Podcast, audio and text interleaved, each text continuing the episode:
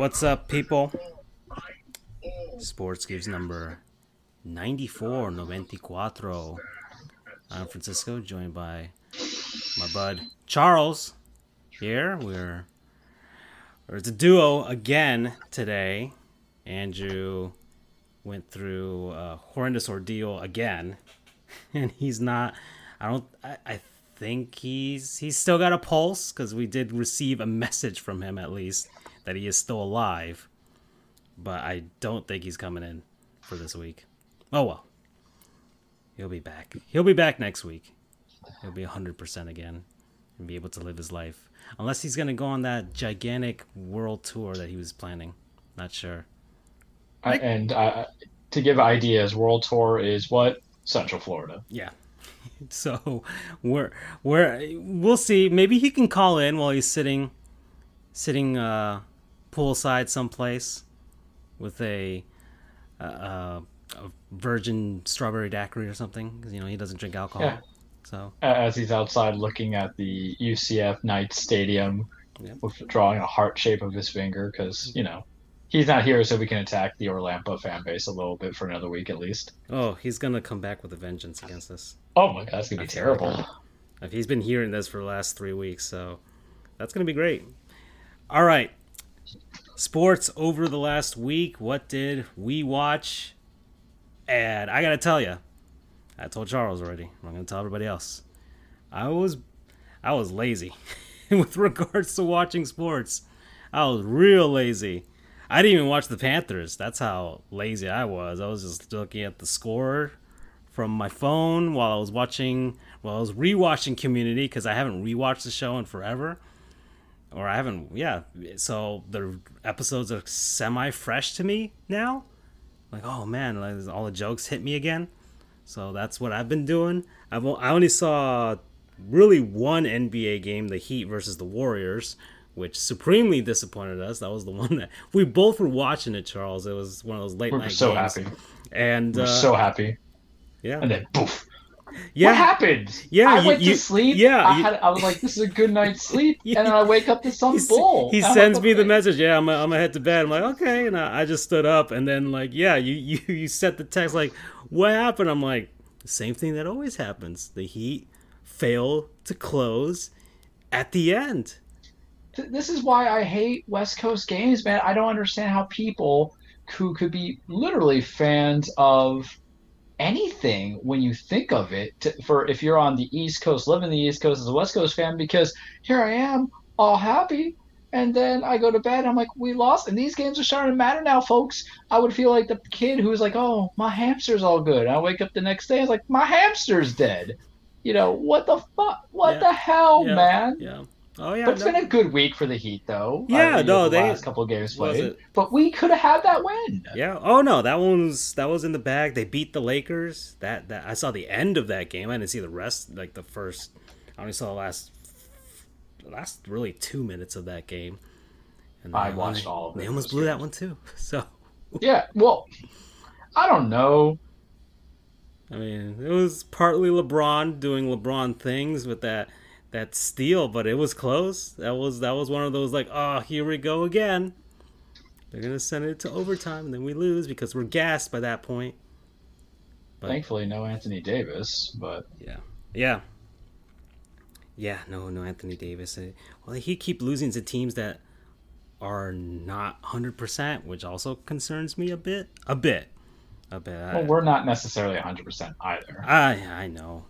Yeah, yeah. I'm still I'm still trying not to get into the panic. You know, heat Twitter. Heat Twitter is just ridiculous. People are always hitting the panic button. Fire Spo, fire Spo. That's that's always the, the ah, ah, number one mantra. Like, you, you can never fire Spo. If Rick Carlisle gets absolution, he gets absolution. You know that sense. So they, they have a unwritten check.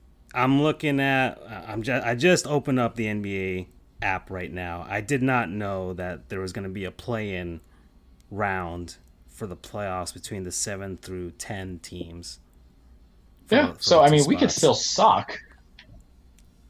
Yeah, and, and make something beautiful happen. At the moment, it's the Heat at number ten, which is, I mean, God, man, that's they're fourteen and seventeen.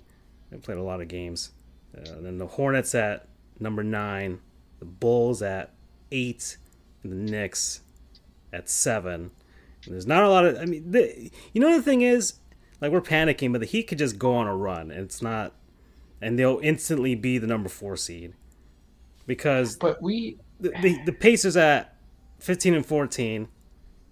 And sorry, Brendan, but the Heat win like three games in a row, and the Pacers stumble a bit. All of a sudden, they're fourth in the in the conference. And I was like, okay, it's not it's not really panic time, you know. I mean, we are also not at full health either. So I feel like we don't have that potential to actually know how good bad of a team we are. Mm. Um, because it's it's literally rotating door. We'll have a guy there playing one game, and then they're not there the other. Tyler, Goran, um, and then there's some days it's uh, Gabe Vincent, and then some days just Max Strus. Mm-hmm. And you know, my my heart breaking here because I kind of feel like it feels like that big climactic battle in a war, and you don't know you have your boys who are on their own separate thing. You just get some peasants, and you're like, all right, you never held a sword before. We're gonna go fight some people.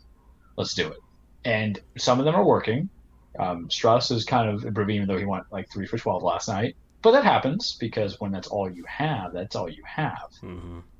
But I, I, wasn't so much concerned about. I actually think the Heat one was great, despite close to blowing it, because there's a difference between blowing it and then you know coming close to blowing it, but you still get the win because that still is a well put team. They don't have Anthony Davis, but what do you freaking do? I don't care, right? Yeah. Uh, but you still have LeBron. You still have better teams. You still have better players on that team than what I think we face in the finals. I'm a hold to that because Dennis Schroeder is still leagues ahead of Rajon Rondo when they were going against each other. Um, Kuzma's Kuzma's still there, so he's not great, but he's still very good in my eyes. So it, it, was an impressive win. But the problem is, is that what kind of team do you want to be? Do you want to be the team that's just going to exhaust everybody and still lose, or do you want to be the team that's going to pummel some people and win because I know what I'm about. Yeah. Um, and then now there's some traction of releases and trades. I, I guess we're going to little heat love for a second yeah, of Blake uh, Griffin. Let's go to the NBA. Let's. We, did, we didn't talk about it last week at Cousins. all, so let's let's go with it. Let's let's uh let's go with the. Well, there's Boogie Cousins. He's out there now. You know, and people have been showing videos of of uh, Jimmy Butler talking about how much he likes Boogie Cousins and stuff. You know, they got the same type of attitude in some sense, but but of course there's the injury history. You know, and that's yeah. I told you he's going to pop his knees the minute he comes on, and he's actually playing decently behind Christian Woods. He's averaging about nine points a game. He just doesn't want to play as a reserve, and I get that, but you have to also kind of be healthy in order to get more playing time. And part yeah. of the reason why you went to Houston is because you were a cheap contract and you could actually bring some fan base because there's still people who have traction for being a boogie guy. Yeah. Or, well, if he could come to the, the Heat, also have some pretty good medical staff, maybe. They they find a way to, to work him in there. Heck, Greg Oden was here. I mean, if, he, if we found a way to him, uh, resurrect that man for a little bit, a little bit. But think on this: if you placed him, you know him and Bam could play, but they couldn't play big minutes together because I think mm-hmm. there's still a small thing. But I have no problem with Boogie replacing Kelly Olynyk because I've been tracking it, and every time Olynyk is kind of just shooting those wide threes they shouldn't be shooting, and he goes four of eleven, we lose. The guy's seven foot. It's just he's not There's... a very athletic, tall man, whereas Boogie is. So that's where if you're going to start if you're going to start your starting five to have possibly Boogie replace Olynyk, and then they could just interchange and bring back because sometimes Olynyk and Bam do play well, and then sometimes it's a lack of reliable shooters. So, and I I just kind of want to see what the lob would be. I, I want to see what we can do with Goran just kicking out to Boogie, who has still a decent mid stroke, man. I want to see what happens of it. Yeah, I mean Kelly hasn't been doing so hot this year. He's been on and off. He's been. Some people have been. Now they're really like honing in on what the heck is wrong with him in some nights. And I think Will Manso was talking about how it seems like when Kelly's doing bad, he's fading away on his shots. Whereas when he's just kind of has a nice straight jump, nice full uh, follow through there. He he seems to land his shots after that. So it may just be some bad habit that's turned up a bit. That if they can just kind of. He was always kind of he was always kind of like that though. Even in Boston. I know. And mind you, I think Kelly is a perfect second unit guy, Mhm. but he's got to be one of those starters on a team that doesn't really fully play starter minutes. And you've seen that. It's just time to adapt to it. I would say 20 to 25 minutes, sure. Especially if you get, I mean, I still want, you know, Griffin because for some reason it, it's just one of those things where I know he's shooting like 36%. I know he's not in the best fantastic shape anymore to be doing lobs, but it just feels. And Jeremy Taché, one of our guys who's been on here before, uh, follow his podcast, Swinging and Mishes, and Jeremy Taché, he's also doing stuff for Fox Sports. Great guy. We love Mhm. hearing him and reading his stuff. Um, I think he would agree with me where it's just like you just feel like if you put him in the right change of scenery, kind of like Randy Moss from Oakland to New England, it's a different kind of culture, feeling, and maybe something comes of it. Granted, Blake's going to want to play those big adult minutes, right? And Maybe, but I feel like if he but he's not going to take a salary reduction either. Well, yeah, that's it. Depends if he's willing, and that's part of the thing with the Miami Heat. You kind of have to be willing to to be a part of the culture. I think they can convince him. I'm, I'm sure once he gets in there, because he's gonna come here and he's he's gonna know it's not his team. You know, it's it's Jimmy, it's Jimmy Butler and and and It's Goran's uh, team. yeah, well, yeah. Well, J- uh, Jimmy loves Goran. It's the reason Goran came back. So it, it's it's a culture thing, and it's it's Jimmy's team, and it's even not really Jimmy's team because he doesn't have to be the guy, but he's obviously the kind of spirit, spiritual leader because he embodies. I mean, end of the day, it's Spo's team. Yeah, Yeah. I think I'm going to put it down like that because there's never been a player whose identity is bigger than Spo. Even the big three are. I'm going to say right now. yeah His whole thing wanted was just fired. managing. LeBron wanted Yeah, fired, and- but uh, Pat Riley was like, no, no, mm-mm. And, and that says something because I can only name three coaches I think that are bigger than their team, and they both happen to come from. I would say I would definitely say Rick Carlisle is bigger than his team. Why? He's got like 12 years on that team, and you know Luke is going to be there for a while. Porzingis ain't going to be there next year. I think it's fair to say. Um, and then Popovich, of course, is the bigger than. He he is the seminal bigger than team name. Um, and Spo and Pop come from the same mindset of culture. And it's so weird because it's tough to kind of say like in football it definitely doesn't exist in baseball but in football you definitely know the people from the learning branch of their coaches andy reid and um, doug pederson you know pederson learning on him all these other coaches who go on to do things um, anybody from the jim walsh eras for the 49ers god we actually know stuff about sports looking at that and how they have those or bill parcells and how the people who follow up under him in basketball you really don't but i find it amusing that you have Spo and Pop, who I think kind of instill the same thing. Give me good vets, hard defense, smart plays, no turnovers, and best shots. I don't think they learned out of each other, or Spo definitely didn't learn out of it. It was always Pat. Pat had a very different dynamic way of teaching Yeah. than um, Big Papa over there in San. Who's actually they're doing pretty good this year. Um, They're, they're don't 16 know and 11. anybody on that team. The the Spurs are sixteen and eleven. It's not. I mean, they're not going to be a bad team. So No, they, but I can't name you their- anybody on that team. Uh, Demar, Murray and Demar, DeRozan. He's still there. oh, is DeRozan still? Yeah, there we go. Yeah, of course. Uh, underrated. I, that's right. He is there. Underrated. I will say that um, at 32, and I just always feel bad for him. But he was a guy that I would have eyed if the price was right. But the problem is, is he doesn't have that closer mentality. And I know it's hard. That's not a st- statistic that you really follow. That could be proven. But um, because case in point, look how it turned around in Toronto by getting one guy. Well, on paper, Kawhi and him are almost the same person, except for the defensive ability and the shot selection. Yeah, But heat wise, Pop it's Pop's team. Oh, no, I'm sorry, it's Spo's team. Really, uh, maybe I want Popovich. Just fire Spo and Popovich. Sure, he would hate Miami. Oh, I think there's- Popovich there's- would be like, "You have milk there, here." there's no way. Um, he, he- no, no. Pop's Pop's going to retire in San Antonio.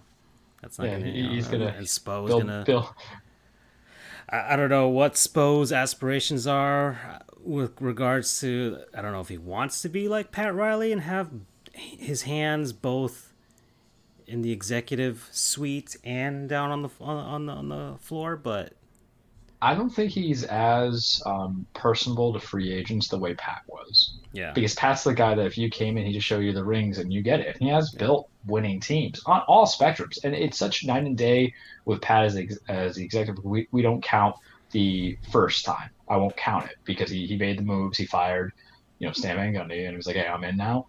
We look at how he was able to bring in that first wave of championship appearances with the big three, because everybody was bros, and he capitalized. He says, "We're not we're not dicks here compared to what you were doing in Cleveland and what you were doing in Toronto." mhm. And then the second championship appearance of the Pat Riley Spo era that wasn't with the big three was last year. And it was just a bunch of dudes, but it's just a bunch of dudes who we want them to be here to be here. And if you earn your paycheck, you know, you're gonna get rewarded when that when it comes from a new contract. Look at Goran, you look at Jimmy, you look at um Bam himself in three years of playtime. So it, it was like a different mesh of mentality. The first go was more flash. The second go was more um, ten- dedication and tenacity. But um, I don't think that's in Spo because Spo's a guy you want to work for. Spo's a guy is not a guy that you want to um, want to chill around. I think, right? Yeah.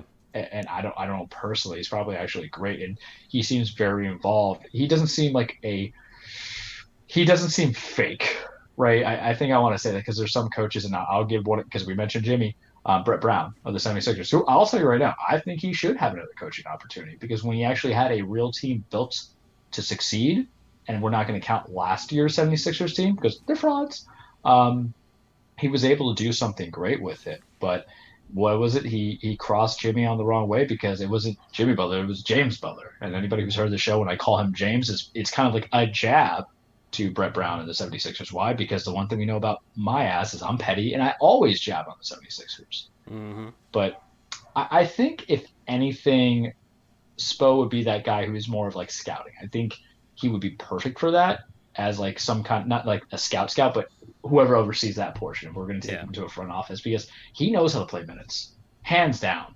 No one knew who Max Strus was. No one knows who uh, Vincent is. No one knew who Duncan Robinson was couple years back, right? And it might have been heat familiarity in the past to just get a vet who's kind of popped his knees out a little bit and just give him an opportunity, not some guy who was undrafted in his first full year as a pro, kind of doing things going through the G League, and then poof, Duncan Robinson, who's probably going to get paid handsomely, probably a little overpaid, but I don't think his a even though agents we want to get the most amount of money for our clients, I think they kind of know where he stands. Because I do you honestly think Duncan Robinson would be starting anywhere else in the league? I, I can maybe name like two teams. Yeah. He'll definitely be a second unit guy, and that's what sometimes happens. Uh, but Spo being something with scout or an advisor, or even in a Jerry West role, why not? Whatever the hell Jerry did to be an advisor for all those Laker championships in Golden State, and I think it was probably player personnel.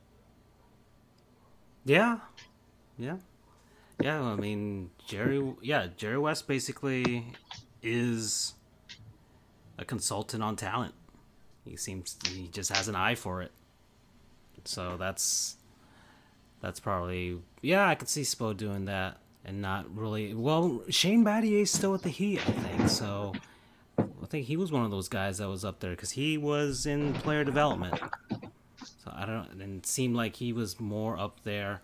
Because, you know, I see Zo there with the Heat, but I don't think Zo is more. Uh, from what I, I don't know, I, I'm not sure, but it seems like he's just like a special I think he advisor would- type of guy, you know? I, I think he would follow Juwan and the idea of trying to go and take their chances in college basketball, which is a sport that's very open to getting former players as coaches compared to the NCAA football aspect of it. You know, hmm Yeah. I, I I could just see It- because you have to think about it this way. Um, even though you get a lot of former players Let me see. as Let me see coaches, they're usually point guards. and that's how you got like Doc Rivers involved. um, Alvin Gentry and a few other people. But Patrick Ewing couldn't get a job for the life of him. You know, gun to your head as you're an owner, they wouldn't hire Patrick Ewing for whatever So- reason. He was the assistant coach in um, Orlando. He followed Stan Van Gundy around, and then he went to Georgetown. So, so Shane So I Battier, let's see, sorry. I just want to see what his official capacity is with the Heat. He is the director of basketball development and analytics. Guy's a numbers guy. All right, so he scouting mm-hmm. for all intents and purposes. Yeah, but that can that still translates to GM, especially if you want to go into the the future of analytics and stuff like that. And he's played the game too.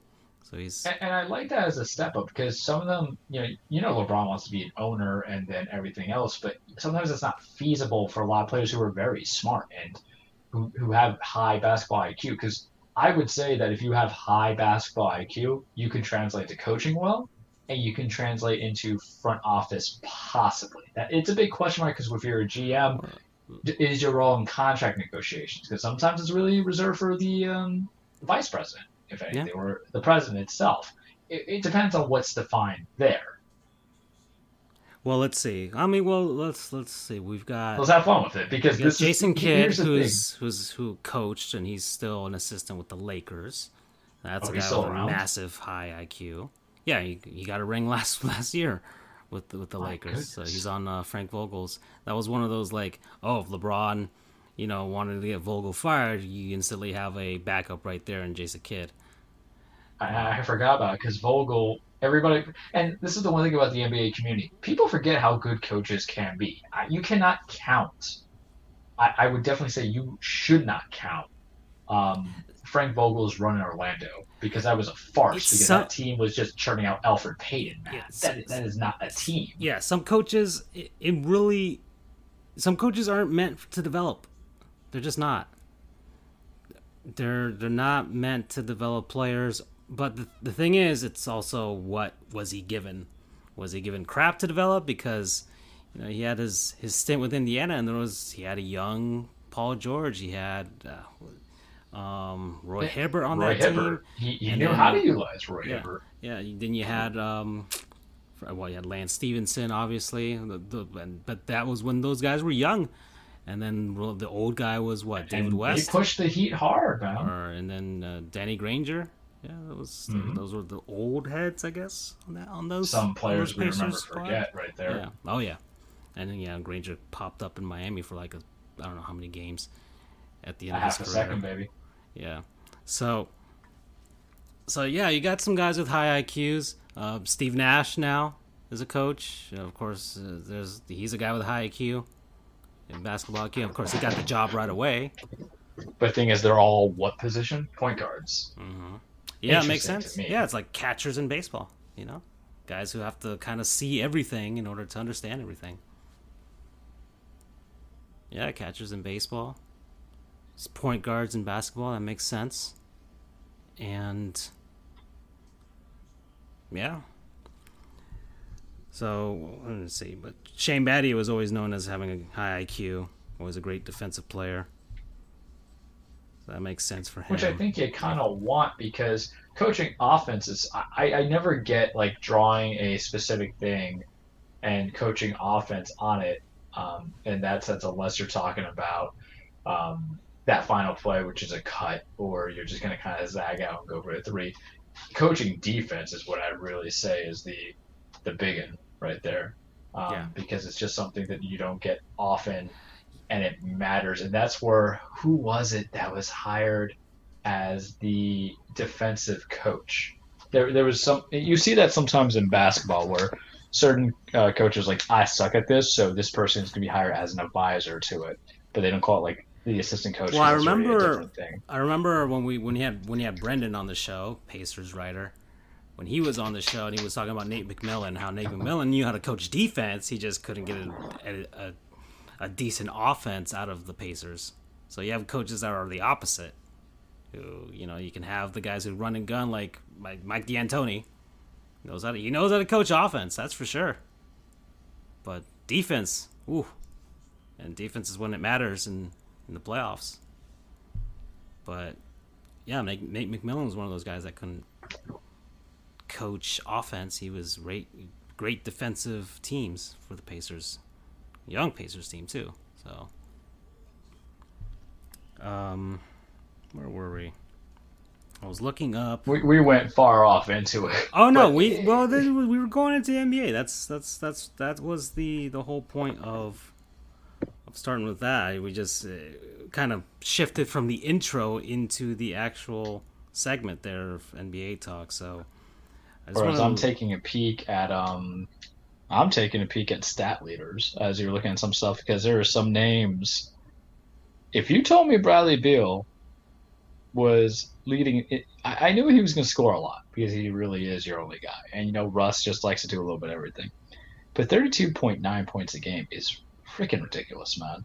That's high end level. And I knew he beat Jordan for like most consecutive 25 points or tied the record. But man, get him the hell out of Washington. Even with that bad contract, it's just he at least is showing that production. What else can you do? Because he's leading over on other people.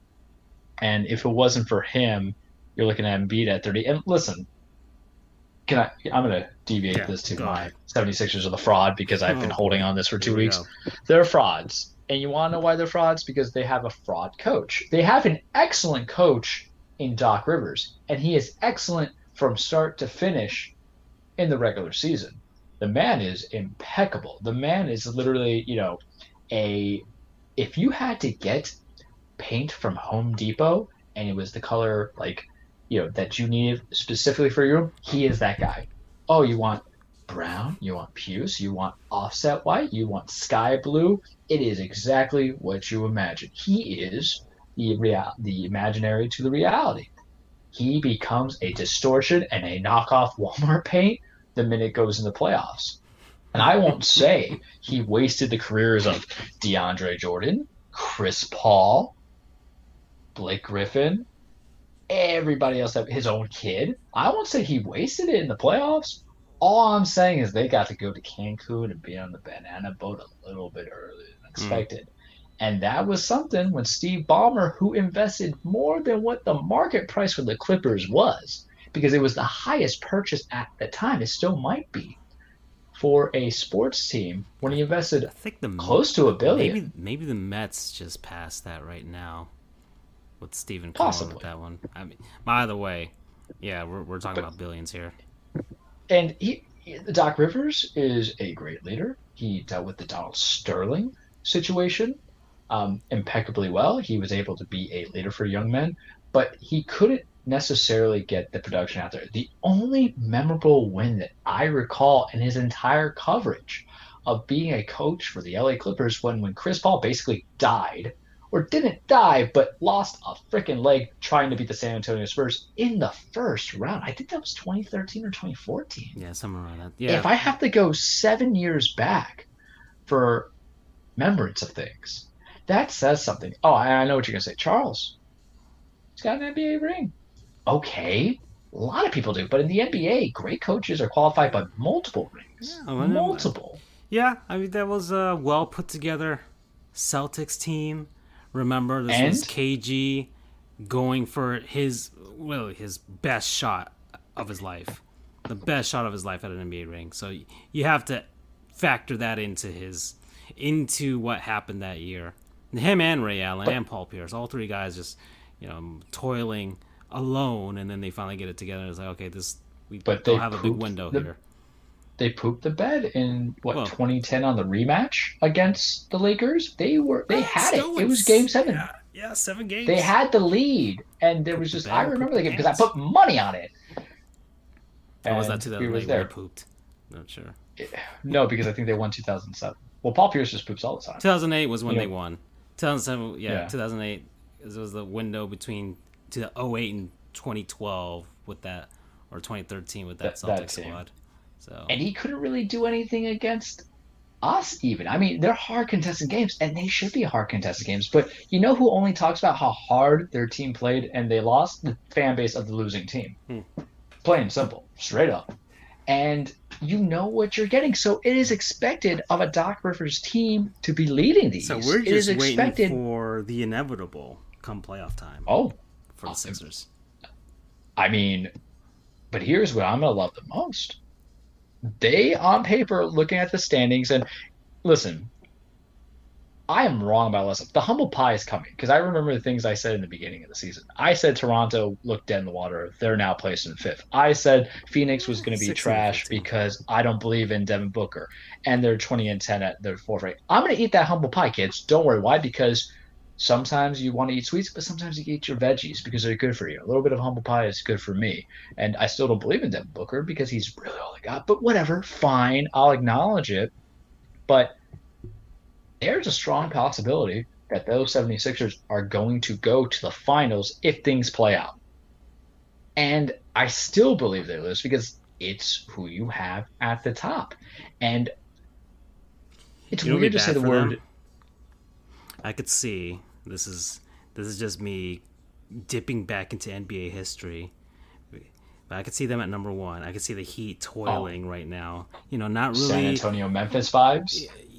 Oh, or no, I'm talking about Heat versus Knicks. Nine, uh, when the Knicks went made the the finals in '99, that that run, and the Knicks were number eight seed, and they faced off against the Heat, who were number one. Even though the Knicks, talent wise, wasn't a number eight seed, but they were only number eight because they were dealing with injuries and things like that. And then they they kind of they got healthy at the right time. They got healthy at the right time and just kind of they beat the Heat, and then they made it all the way to the finals, and then they lost to the Spurs. I could see the Heat doing that. I could see the Heat kind of like, okay, let's let's just you know uh, wade in the waters for now. Just Well, well, float, people- li- float for- about a little bit, maybe, maybe, but uh, with this tournament, maybe not. I'm not sure because I, I can't can really happen. see the Heat finishing at eight from a realistic standpoint, but It- but it's too early to even talk about five through ten, man, because it's all within an arm's reach. You know, Or no, well, yeah, I mean, because the Pacers are 15 and 14, and they're only two games ahead of the Heat. So we're not even, and even then, even then, the the let's see, the number one seeds, the Heat are only six games back of the Sixers, and they're playing 72 games. yeah. That's, that's not even one one mediocre run for the Sixers, which can happen, especially with a Doc Rivers team. And the Heat Hear get on a on a little run for like a couple One- weeks, and suddenly they're right one there. mediocre, one mediocre thing for not just you know the 76ers, um, Milwaukee. Milwaukee does not look good. Like they got 18-13, but this was the team that was just god based, right? So I, I don't want to shift gears, but I'm with you on that too. And, and at the end of the day, NBA is about matchups. We, you do get some upsets, not like hockey, but it can happen. Or it's the team that you don't want to play, right? The- yeah. So it, it's that- just yeah, interesting. that matches up well against you. And right now, I I'm gonna say it now, and everybody's gonna say it's a fanboyism, but you guys have to also understand we can be both critical of our teams and objective. But I don't think there's the biggest gap of talent between Embiid and Bam at this point, because Bam, you know that there's still going to be some production to develop. 23 years old, so I- I not think even. He's not. This is even. This isn't even his final form, like a Dragon Ball Z Yeah. villain. For Embiid, even though he's 30 points and 11 rebounds, there's nothing really else he can do because it's not like he's going to line up to shoot a lot of those three pointers. He's only going for like three a game. Bam still go. So if it's a few points more, then it goes down to defensive players. And here's the thing you got to know about great defensive players: the best defensive player is the one who just doesn't get fouled out. So if, if we switch that game to having Bam be more um, posting up, getting Embiid to kind of just whack him, now we're talking about mental development. Because listen, Bam's not supposed to be a 30 point per game guy. Right now he's averaging 19 points, right? How I'm seeing it. And some people are saying, well, Charles, you're telling me that Embiid has 30 and 19. You're like 11 point differential. And I get it. But one, what's the first thing we know? People play hard in the playoffs. That's the first thing. So that's why you see a lot of deflation in the numbers during the season. And then two, you're gonna compare 11 points a game between two teams who have been max contract value guys, right? It is not as if we're doing a playoff comparison of um, point guards matching up, and I'll keep it to the West because the first thing that popped to mind: a Steph Curry versus a um, Lonzo Ball. That is a skill set that's vastly different, an offensive skill set that's vastly different. Um, I'll, I'll say right now, Lonzo's a better um, distributor, playing simple, but also as part of the talent that's out there. He's also a better rebounder, but sometimes those stats don't matter when it's a one-on-one matchup. And that's the thing I, I never understood in baseball. We're like, oh, these two pitchers are starting against each other. They don't connect, man. Like, what are you talking about? Same thing with football, unless you're the NL, but hopefully they'll abolish that. And same thing with quarterbacks. It's Tom Brady versus Pat Mahomes. They're not playing each other. They don't play defense. But in the NBA, it's a two way street. But tell me honestly, there's a gap between Bam and Embiid. It is not a wide gap, and it's not something I would necessarily be concerned about. And maybe I'm just you know stroking myself because I hate the 76ers. But bring it all back to Doc, and I know I've stolen a lot of your time, but it's bound to happen because you not have once or two attempts, you've had three. And I think what Philly and the establishment wants, does Philly really want championships or do they just always want to be in the publicity? Because publicity is good for a team. Because to always be in a, a perennial contender, at least for the East, means maybe more high profile games in TNT, ABC, um, ESPN, those commercial details. Maybe you get those. A, from a, I guess, a, a justification standpoint, they have to be competitive because they went through all those years of the process. Precisely. Without a face a of the team. franchise. They have to have a competitive team yeah. in order to justify all of that losing. And they desperately want a championship because then it would be the ultimate justification like, oh, you see, the last decade was all worth it and you need a money mover because even Minnesota, which rightfully fired Ryan Saunders, I didn't think he was the right guy to hire. Nice guy, but it, there was ineptitude all around. Do I like the fact they already knew the guy to get um, in Finch or whatever his name is? Eh, I don't blame them for just throwing away the season. Just get your staff in, but it's kind of tough to fire somebody, bring a new boss, and have the directors there or the assistants there. I'm thinking of my job, but having the assistants there and tell them to follow the league. So that's a little awkward. But I can tell you though, take it what it is for the Timberwolves. You have a face of the franchise in Karl-Anthony Towns. I don't think D'Angelo is a face of the franchise. Great player, or close to great player, but um, been bounced around too much that no one wants to hold on to. Even on um, but teams, yeah, yeah, yeah. But it, for so even for the team that's going to have, and Timberwolves have been bad for years. Like the last three, once mm-hmm. Thibs left, it was out. Um, but you knew who the face of the franchise was because you need a face of the franchise to move the merch. And what was the face of the franchise in the 76ers? Michael uh, Carter Williams. And that was for two years, and he was out. Yeah. And then Embiid, everybody, Embiid's only really been playing real time stuff for three years when you think about it, because he's out for those first two years. And then Ben Simmons, you know my feelings on it. I like Ben Simmons' style of being a distributor because it's a callback, but Ben Simmons is a handicap in a in a negative way for your team if you know he can't take the last shot. A lot of his stuff is straight to a drive. Um, and here's the thing about playoffs people learn how to plant their feet and take the charge. It happens so much. You've seen it. And sometimes there's also those no calls either. So you're going to put him on the free throw line? And he has not made the gradual improvements. Is it time to do my fair? And like I said, with all honesty, Ben Simmons is probably the final form of the DACA um, Andre. I forgot his last name. Damn it, you know who I'm talking about, right? Which one? He was big on the. It, it blanked on me, and I made this comparison the other day. Um, he went on the Wizards. He was on the Denver Nuggets. The old man Andre something. No. No, no, not Gilbert. Not Gilbert. Um, more of a six player, Andre Miller. Ah, okay, yeah. You know that that's a callback. I, I feel like we're going to some deep knowledge of some things uh, basketball wise, but great distributor. Sometimes can kind of score some points, but not with a jump shot. But Ben Simmons right now at 24 is 15 points, 21 rebounds, 7.9 assists, and we care too much about PER, which is just basically the war equivalent of baseball. And is Andre that your guy? That Andre Miller, yeah, it's been it's been a while since I've heard this name. Let's our player remember to forget, right? yeah, let's we can we can do a pseudo thing. Yeah, let's let's let's take a look at Andre Miller. I'm looking at it right now. He's um uh, played for. Look at all these teams. Yeah, he bounced around a lot. Cleveland, L.A. Clippers, Philadelphia, Portland, Denver, Washington, Sacramento, Minnesota, and San Antonio. You know your career is not going well when you have to make a stop in Sacramento. Nope. Yep. And oh, inter- interesting tidbit for Andre Miller. I guess we'll we'll look at him right now. Basketball reference. One of my favorite older guys to watch, From straight LA, up, especially played at Utah, especially when he was with um, the Denver Nuggets Drafted in those three years. Ninety nine NBA draft, first round, eighth overall. by Cleveland. So 2001 01, uh, 2001 02, assistant champion, assist champion, not assistant champion. I'm like, what? And then all rookie team his first year.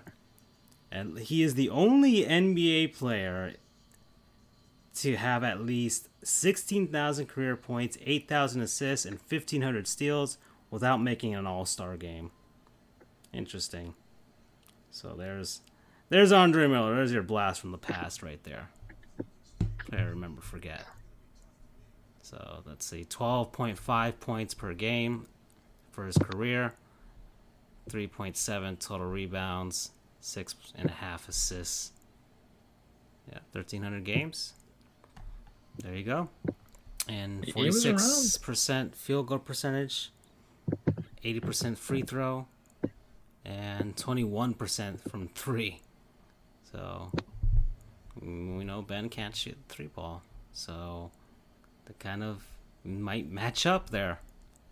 He'll It's stick around in the always- league. He'll stick around in the league, but yeah.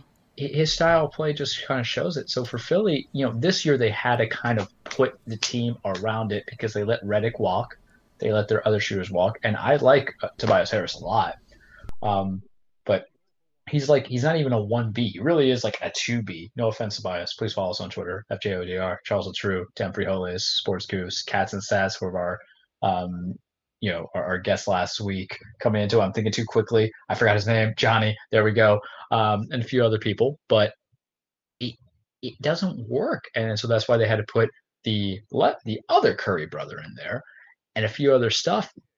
So bring it all back, Doc. You got something? What's up, Doc? You you got something to kind of build upon? Um, so aside from them, the other question I have is, and this is to the east. I guess we could talk a little bit about uh, West basketball as well if you want, because we really haven't talked basketball in a bit do you feel that Atlanta should be better than what they are? Because I've seen some of their games, and I. I don't know how I should feel about Trae Young, I but I can't. like me some Clint Capela. I can't talk about. I, I I I haven't been paying attention. That's why I was like, that was the title of the episode. I'm waiting for the NBA to get good. I'm not sure. Yeah. I'm- It's not like nothing's compelled me to watch. Well, the West games I've been compelled to watch. The East, not so much. I've, I've you know, it's the some teams out west that do compel me. Utah, and basically the underdogs. Anybody but the the, the Lakers, Utah, Dallas. Dallas, uh, Dallas intrigues me. They're 14 and 15, but they still intrigue me. The uh, the, the the Suns. The Suns also intrigue me as well, and of course, our our, our lovely lovely man out there, Dame Lillard. In We love Portland. Yeah, uh, NBA. They're literally going to make me into the second team because Well- he's doing it without. Western Conference Player of the Week over the last week. So there you go for for Dame Lillard. And I he was the Western Conference Player of the Week, and I think James Harden was the Eastern Conference Player of the Week. So there you go. Those are the, the two dudes that ended up with those for the NBA. But yeah, Dame Lillard doing his thing. Just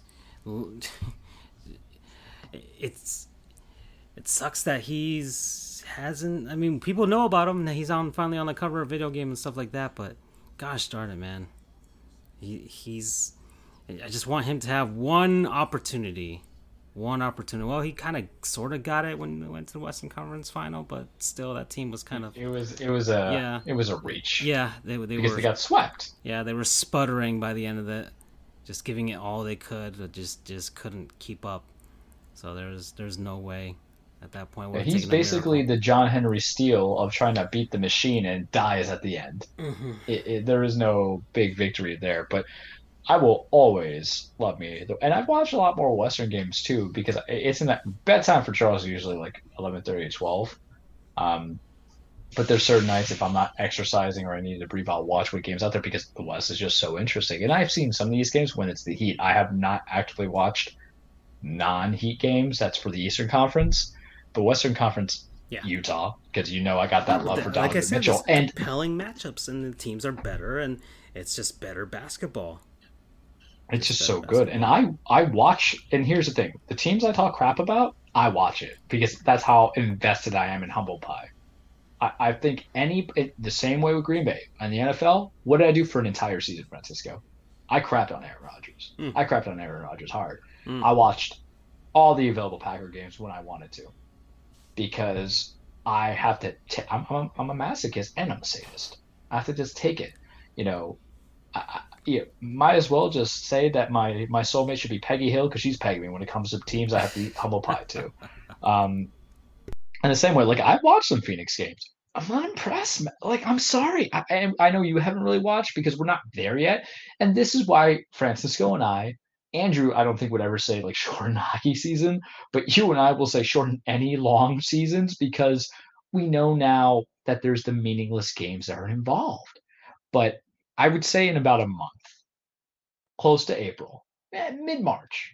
That's where you're like, all right, now you have my attention. Now yeah, that's why. I, if this NBA season was shorter, I'd probably be paying more attention to it because then there's more gravity to each game. There's more gravity to each what game. Right, right messes now, with me with the virus, virus is that the the delay of games is like five games, so it's prolonging a season even though they reduced it to prevent it from being a long season. Mm. It's it's counterintuitive when you look into it. Well, the, NBA, the the NHL's had their their struggles with uh, they're, they're, they're constantly changing up the schedule, rescheduling things, moving things around when something happens to one team or the other. But there's still only 56 games, so they can they can afford to spread it out and you know they, they they spread it out in that way and you and once again you're only facing your own division. So you're not even uh, the NBA is doing a full well not a full season but it's basically a full season. And 70 they cut off 10 games. What that's not even and then they're like oh let's let's split it in half and see how things go from there. And then they added a and then they're doing a, a stupid all-star game. Yeah the play-in round and stuff like that. So that's yeah and they're like, and they're doing an all-star game which LeBron hated that they're even doing that it doesn't make. I think they all did too, and I find it funny that LeBron hates it, and then De'Aaron Fox hates it from Sacramento because you have old meets new. Because mm-hmm. you would think for a lot of younger players, and this is me reaching, but I have to reach sometimes, is that the young players will want to be in the All Star games because they're in the beginning of their career. I don't think the older players, LeBron's 35 going on 36, man they, they don't care because they made so many times, but they really value the hell's at risk. And there's been some reports, and this is the only gotcha news I'm ever really going to bring up with us, is that there is some of them who don't even feel like advocating for the vaccine that's out there. I don't necessarily blame them to that degree because remember, it was easier to compel them to finish the season because it was stopped so close in comparison to now where I think there was, and we talked about it, we referenced it with Kyrie, and you know how I feel about Kyrie. Essentially, very, I think he's actually super intelligent. Twitter is just a cesspool of negativity and just not liking people who who fight against um, the conformity of norms. Kyrie sometimes has, puts his foot in his mouth, but a lot of his stuff was just not wanting to do certain things and put at risk because he understands that it's not in their best interest in comparison. And to bring it all together is that I think there was a lot more hesitation to um, play this season because you're talking about the full 72. You're no longer in the bubble. You're on the road. You might be concerned about contracting stuff, and then you had a star player who not only contracted it but lost family. I'm I'm referencing uh, Karl-Anthony Towns. Nice. And I, I, I, don't want to make him into a symbol or a martyr. The man has suffered and he is absolutely terrible. But I think players would look onto what he has endured hardship that I'm, a, I'm gonna get on my soapbox right now. That is hardship that really, if there's no boy left in that man, because yeah. that is some that I'm gonna say right now, that's some shit that he has gone through, and I wouldn't want to put my family risk. That's the reason why people opted out. And I don't know, man, but the NBA has been interesting because I will say this: sports is escapism, the same way movies are escapism. So the fact that you and I can talk about basketball, and we can even talk about Heat basketball, which is kind of tough. Heat basketball is like the equivalent of wrestling where Bill Goldberg comes out of retirement and wrestles, but you're kind of enjoying it a little bit, or Sting comes out of wrestling and you see them struggle a little bit to pull some moves, but you enjoy it. But they've at least kind of accomplished that goal. I think the line that might be drawn is when they're going to permit people from coming into the arenas and to do all that stuff I'm not ready for that. I don't know about you. And you know, the hate already if I know the are gonna let. I mean, they've let people in already, but now they're gonna really Yeah. expand and kind of go to like a like because the Panthers already let people in. They're gonna basically do the same thing. And So how, how are the players going to feel about that? And I know there's no fan interaction, but then what happens if they go more lax with the media? Because that happens. Because now that are they going to do locker rooms? Because it's different vibe. If you watch some of the media press conferences, it ain't the same. that. Yeah, you know, but I, I doubt they'll they'll let them in the locker room at this point. This is, and they- can do everything with Zoom and all that stuff. It's it's fine. It's just, I'm I'm just surprised the NBA. Did, uh, well, this I'm is a, this is a production thing for me, more production quality thing. I'm like, why aren't these these Zoom calls and all that stuff? How come none, none of this is like in 1080p, 60 frames per second with Oh with my the- God, so with- bad. with clarity of the microphone and all that stuff. I mean, you they do it for radio, they do it for, and yet, like, I, I listen to these after whatever. I get some people with their own computers A lot of people are probably like on their laptops, or whatever. The the, the, the media people probably on their laptops. And like, okay, it, it works. It does what I need to do. It has Microsoft Word, so it does what I need to do with regards to that. And I don't need no fancy microphone or any of that stuff. But you know, like if if the Heat ever let me into the the, the Zoom call, I want to make sure my voice is nice and clear. I That's want why you Jimmy have to to get Jabra 75T headphones. Uh, Jim, I want you know I want Jimmy to be impressed with my voice. You know, he won't. I'm you know I could buy a, a webcam, a nice a nice webcam that displays at 1080p and stuff, so he can get a good look at me. We can hang out afterwards, and you know my man crush. So uh, that's just wishful thinking for me on my part, because you know Jimmy's a cool dude. Come on now, Jimmy's a He's he's got his own coffee brand Yeah, for just basically Yeah. making it in the bubble. Yeah, makes it in bubble. Man loves to cook. Man, you know, just, the he's a he's a man of the people. We first came to Miami playing dominoes at the park. Which people got to realize if you don't live, one of my favorite things about living in Miami, just to give them some insight, because we can kind of, since Le Batard's now out, I know they're doing the podcast. Go, go watch them, go listen to, go follow them. us. They- they- I, I mean, but you know, it's like I, I like to view it as Well, step siblings. We're yeah. the younger step Oh no, siblings. yeah, oh no. uh, Well, I see it as well. I even I already sent to you guys over group chat. Like, looks somebody's got to be at the bottom of the ocean. Right, let's own Oh, yeah. it. Let's own the bottom of the ocean. Let's be the angler fish. At the Let's bottom be the of the alphas at the bottom. Yeah, at the bottom of the ocean, is Colossal the, squid. You know, our, our predecessors, exactly. We we are what Ahab chased. I should make a folks. logo with that. I- That should be our. That should be our Please? mas. That should be our mascot. Please. Yeah, we, I'm- we're I'm about colossal squids. All right, before before, Um, before the Seattle crack could come in and, and sue us up the butt for for taking it from them. Well, screw them. Um, to bring it to bring it to that, like Jimmy just doing that. Living in Miami, one of my favorite things was seeing the little viejos outside the little liquor Mm. store playing dominoes. hmm It's that culture that you invite into. Um, basketball's. I wonder what they do in Portland. I feel like that might be a secondary team because I just weird, love. Dame so much. you- have you have you not watched Port Port uh, Portlandia? Have you watched? Yeah. I, okay. So Have yes, I have, and yeah, Is it I, I your watched type of bits of it, but here- I liked it. I like. I mean, look, if you for anybody who says they don't like Portlandia but likes The Office, they're full of crap because it's almost the same humor but just different development. I would say. My problem is More I don't. More absurdist. I It will. It's there, but it has. It, it- it's not. It's a comedy, but it's not a comedy. I would. I would venture.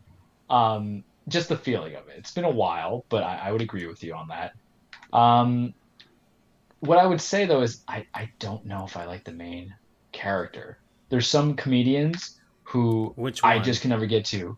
Um, the guy. uh, Fred Armisen. He's also on El. Yeah. Yeah, Fred Armisen. He's also on El Spooky on HBO. My Yeah. mother loves that. I couldn't get into it because it's something about Fred Armisen and what he does. I can't break from it. It's the same Hmm. way how I feel about Rob Corddry. Every time Ah. I see Rob Corddry, I want. I, I don't want to say I want to smack him in case he listens to it. Follow us on Twitter, but I have to change the channel.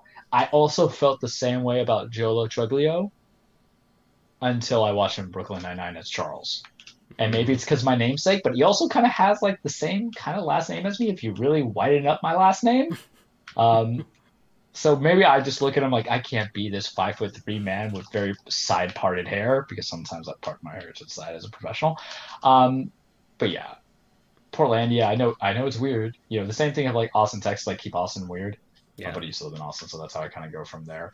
Um, we definitely went off the rails. So I mean, we're, we're we're we're getting close to the halfway point. That's why we're getting off the rails there.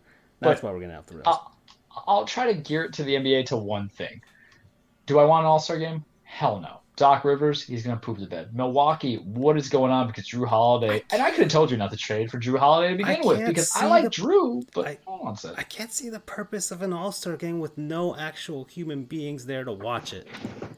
I don't. I don't know what. Unless... It's, it's in Atlanta. I don't know what what Georgia's doing. I don't know if they, they're letting. Oh, it's in. to get James Harden there, and Lou Williams. That's what it's about.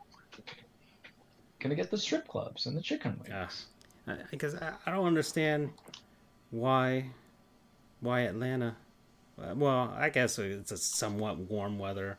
For yeah, right now warm weather location. Am I getting Jermaine wanna... Dupri saying "Welcome to Atlanta" where the players play? Because that would feel so much better than when Atlanta hosted the Super Bowl and then have OutKast perform. Yeah, because um, well, at least they didn't put in L.A. again for like the 40th yeah, time. Yeah, LA's had their time in the sun, and, yeah. and I'll say this about LA: everybody's panicking. Yes, I know they've lost like four of the last five. You're supposed to lose basketball. Even the best teams, not named the Warriors from a couple years back, lose.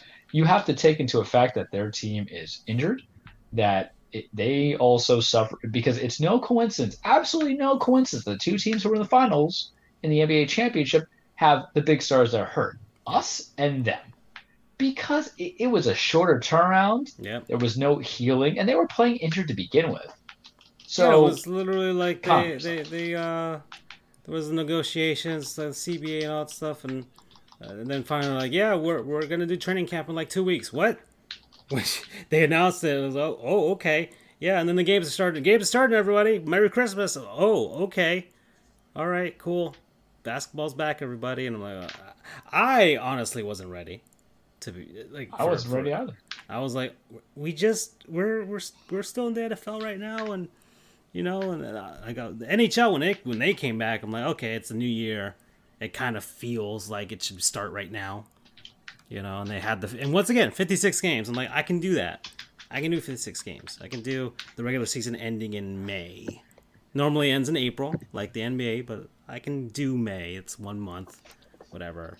And then they'll they'll probably I, I they'll probably go to the, the bubble. I, I'm sure they're gonna have like a like a bubble again for the playoffs. I feel like that's what's going to happen. They're going to go up to Canada, do Edmonton and Toronto again, and then just kind of yeah. go from there.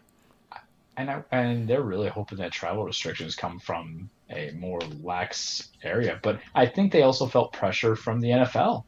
Say what you will about how they mismanaged everything that was the Ravens and nothing that was Cleveland, but he completed their entire season without a hiccup.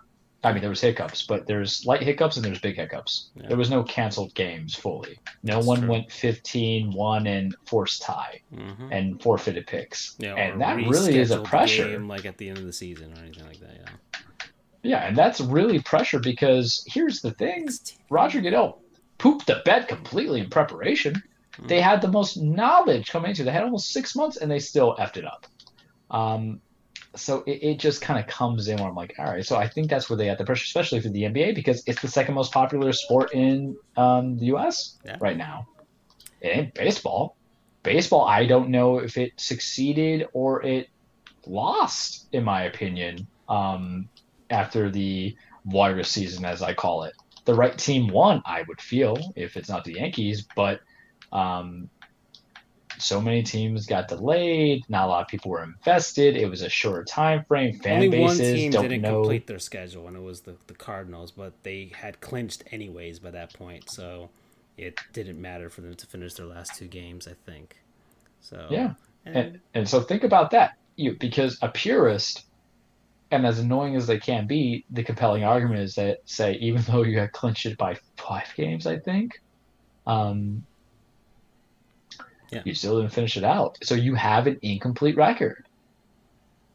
And yeah. there was big concerns because at least the NBA did the bubble. MLB is like, we're just gonna do it, man. We're gonna go on these off sites and we're gonna try to make something happen here. But it'll be interesting. I I think we're gonna have an, one more season of virus or virus um, indicative scheduling. Yeah. And I'm hoping that the NBA gives us less, not more unless there's bigger stakes. And how do you solve the bigger stakes? You temper it the way that the MLB did, and you just say, hey, East West, 1 through 16, baby. That's what I'm going for. Time to experiment, time to get weird. Yeah. Because everybody in that West, even the teams that are out, not in the top eight, they're better. They're so much better. Yeah. They're ridiculously better. Even the bottom guys are better than the Bucks. So I think for all sports except for obviously football, I don't even think MLB has made a determination what they're doing with their season. I wish they reduce it because Yeah, I think the pitchers that we signed need less time. Uh, Major League Baseball still hasn't even decided on the DH. I mean, they've decided on the DH thing. Won't have it for this year, but then we'll see. The CBA is coming up, so we'll see what happens there. I, I doubt. Uh, it just depends on TV money. I, just they, they probably don't want to lose the local, the local TV packages. That's what that's what they're they're trying to do. But you know, there's there's a lot of things and opinions about what Major League Baseball should do with regards to their broadcasting feature being more open, no more blackouts, things like that that they could use to grow the game. You know, hey, you know, it'd be nice to be able to see every team in some way, shape, or form Yeah, online. You I know, don't follow them West Coast teams. yeah, you know, it'd be nice to to hey, they're broadcasting on YouTube today. Like they tried it a few times last season. Hey, why not? Why not do that more? Why not? Sheesh, why not do that more? So, all right, Charles, let's let's we're we're in the we're halfway there. So let's let's go to a word from our non-sponsors, people, places, things, concepts, what have you that we've been enjoying over the last week or so. And I, I'll tell you, I, I didn't really. I mean, I could say community because I've been enjoying that over the last week. Great show, but that could be a non-sponsor at any time. At any Six time. seasons in a movie. Yeah, well, Just remember, kids. yeah, and I, I think I'm gonna go with a something different, something that really surprised me, and I'm I'm I'm surprised that I'm even mentioning this. It's an NES game. That's how that's how Hmm. far deep we're going in because it just popped up on the Nintendo Switch Online, one of the, newer additions to that. It's called Fire and Ice. So Not a Game Ice- of Thrones reference, kids. Yeah. We're old. We play old games. So Fire and Ice, it was released on the NES back in like 1993. There you go, 93 here in the US at least. And it is a sequel to Solomon's Key, which was also on the NES. I played. I already played through Solomon's Key in my great backlog New Year's resolution. So I'm close to beating 40 games now. So I've been I've been really hacking. You're, you're definitely doing much better than me, pal. Well, uh, once again, a lot of NES games, a lot of really short games, so it's not like uh, the the other the only long game so far was Batman Arkham Asylum and now MGS5, which is I'm still trying to hold myself to that beat it by the end of the month. So that's why I've been playing a lot of the actual main missions than the side ops. So we'll we'll see. We'll see. I still got a few days left. Still got five days to go.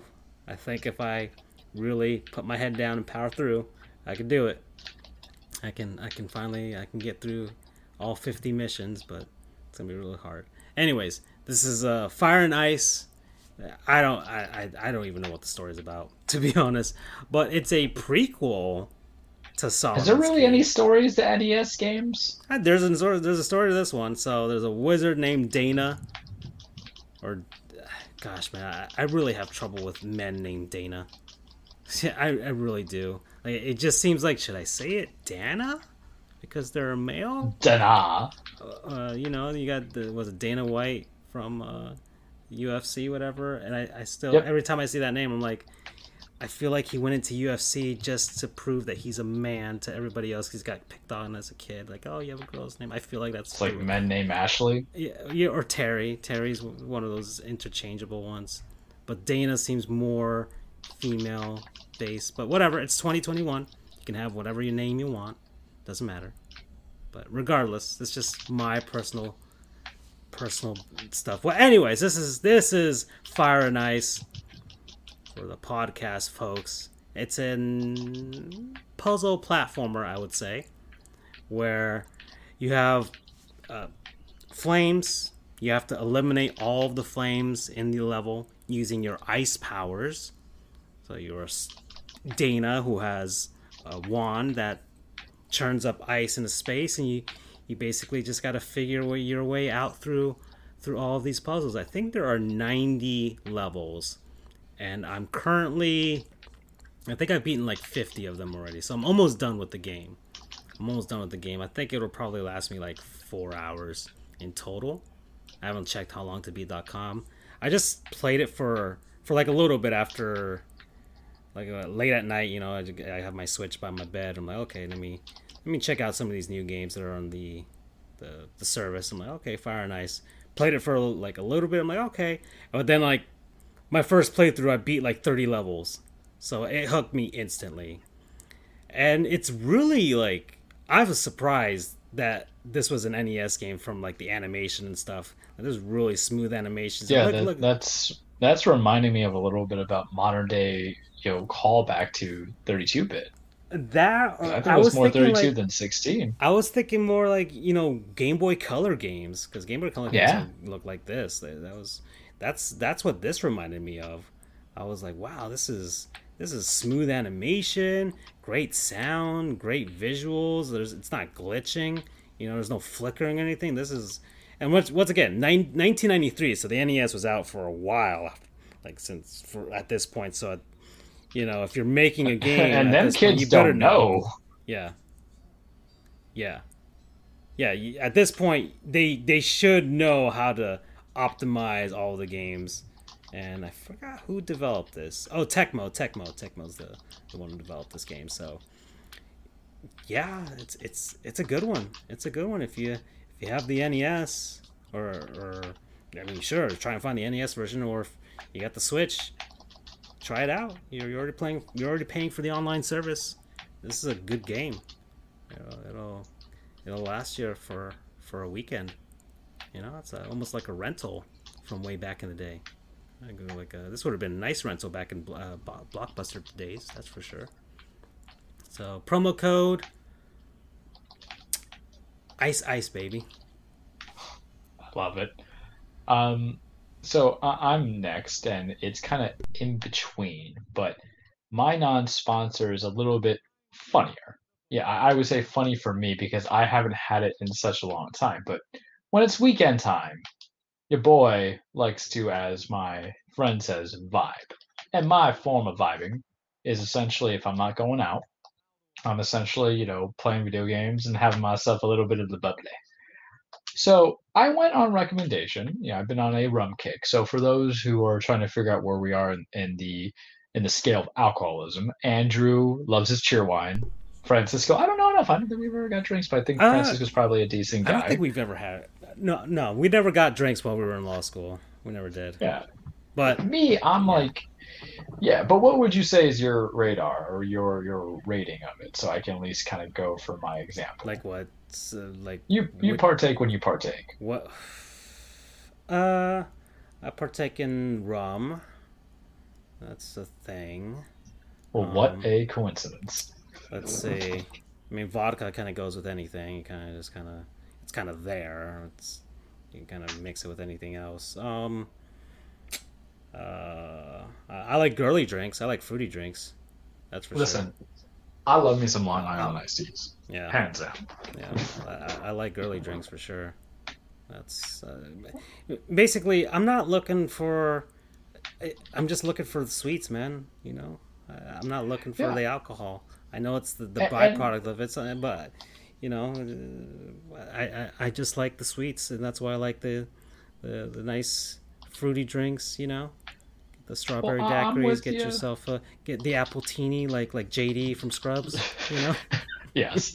Uh, so I'm with you on that one. I, I like things that taste good because for me, it, it's my way of unwinding. I don't think I have a stressful, unhealthy job. I have obligations to go to, but I know how to, you know, enjoy life for what we have and what we eat, what I do in exercise, and what I do in the recreational activities. So I went on a suggestion from one of my friends to try a new form of rum. You know, I think I'm usually a Scotch whiskey rum guy. I don't I don't do anything like I can't do Jack Daniels, that nasty. But I tried this new rum called Kirk and Sweeney. That is not my non-sponsor. I think it tastes like a tire, and they can hear me. I'll I thought you right said. Kirk. Like I thought you said Kirkland signature. I'm like, you went to Costco, huh? yeah, exactly. It's Kirk and Sweeney, and okay. it looks like a little cannonball, but it tastes like a tire, like rubber. Oh, um, okay. It, it literally tastes good for two seconds, and even through the Coca-Cola I had, it did not taste so good. So I said, I said, man, I'm gonna need something sweet to counteract this little solid going on.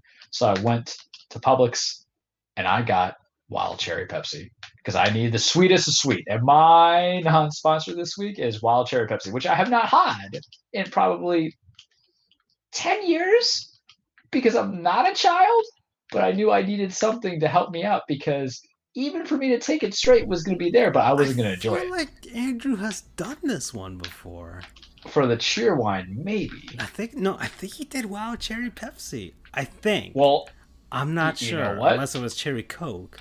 It might be the, the, the competitor there. I'm not sure. We'll have to ask him.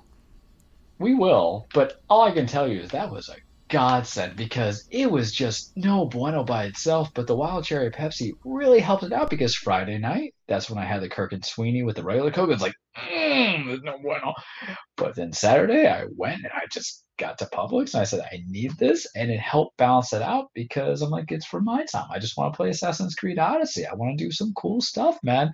And there's nothing worse than buying something, the same equivalent if it's a food or if it's an alcoholic beverage where you don't want to drink it because it's nasty.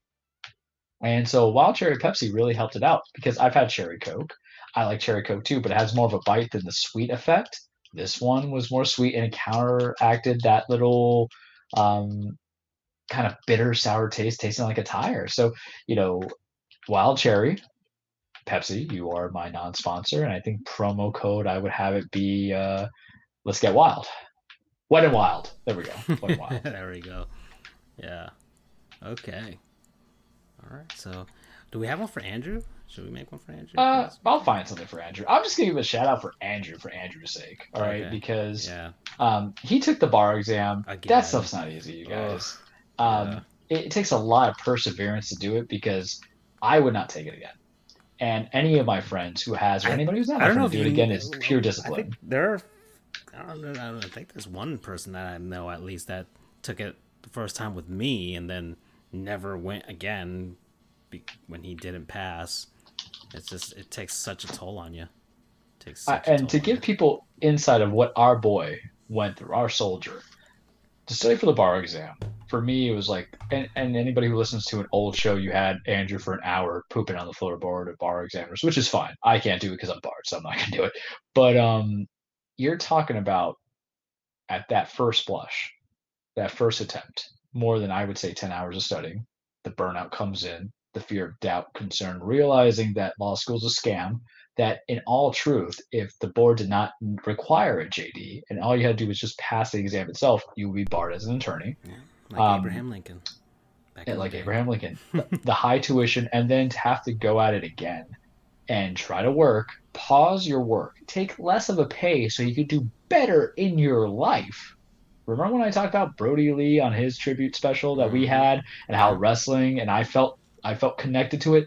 It's that kind of stuff where you had to pause life to try to go for the bigger dream, to try to achieve it on something that may be or may not be in your control. We will go into the details of how you prepare and everything like that and what you have to cover for. You want to do that? Come talk to us if you want to be lawyers. We'll talk to you about it. Yeah. Um, but it takes so much. It is a tenacity that is brought into you to go again. Because I'll tell you right now, I would not have done it again. I would not have done it. Even if I was a point off, I would not have done it again because I know being a point under, I could be 10 points under I next time. dreaded taking that thing again.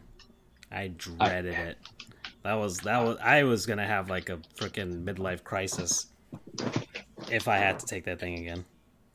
Yeah, and and sometimes you're lucky because they, they get you on the curve and everything like that. Mhm. Like I, I passed where I had to pass, and it was great, but it was great because I didn't have to do again. No one wants to go to prison a second time, right? Mhm. That's what it felt like knowing they had to do it. So him and anybody else, you know what?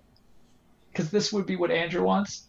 Anybody who took the Florida bar exam right now, you know, you you guys are my non-sponsor because they have to do it on uh, repeat or going at it first time.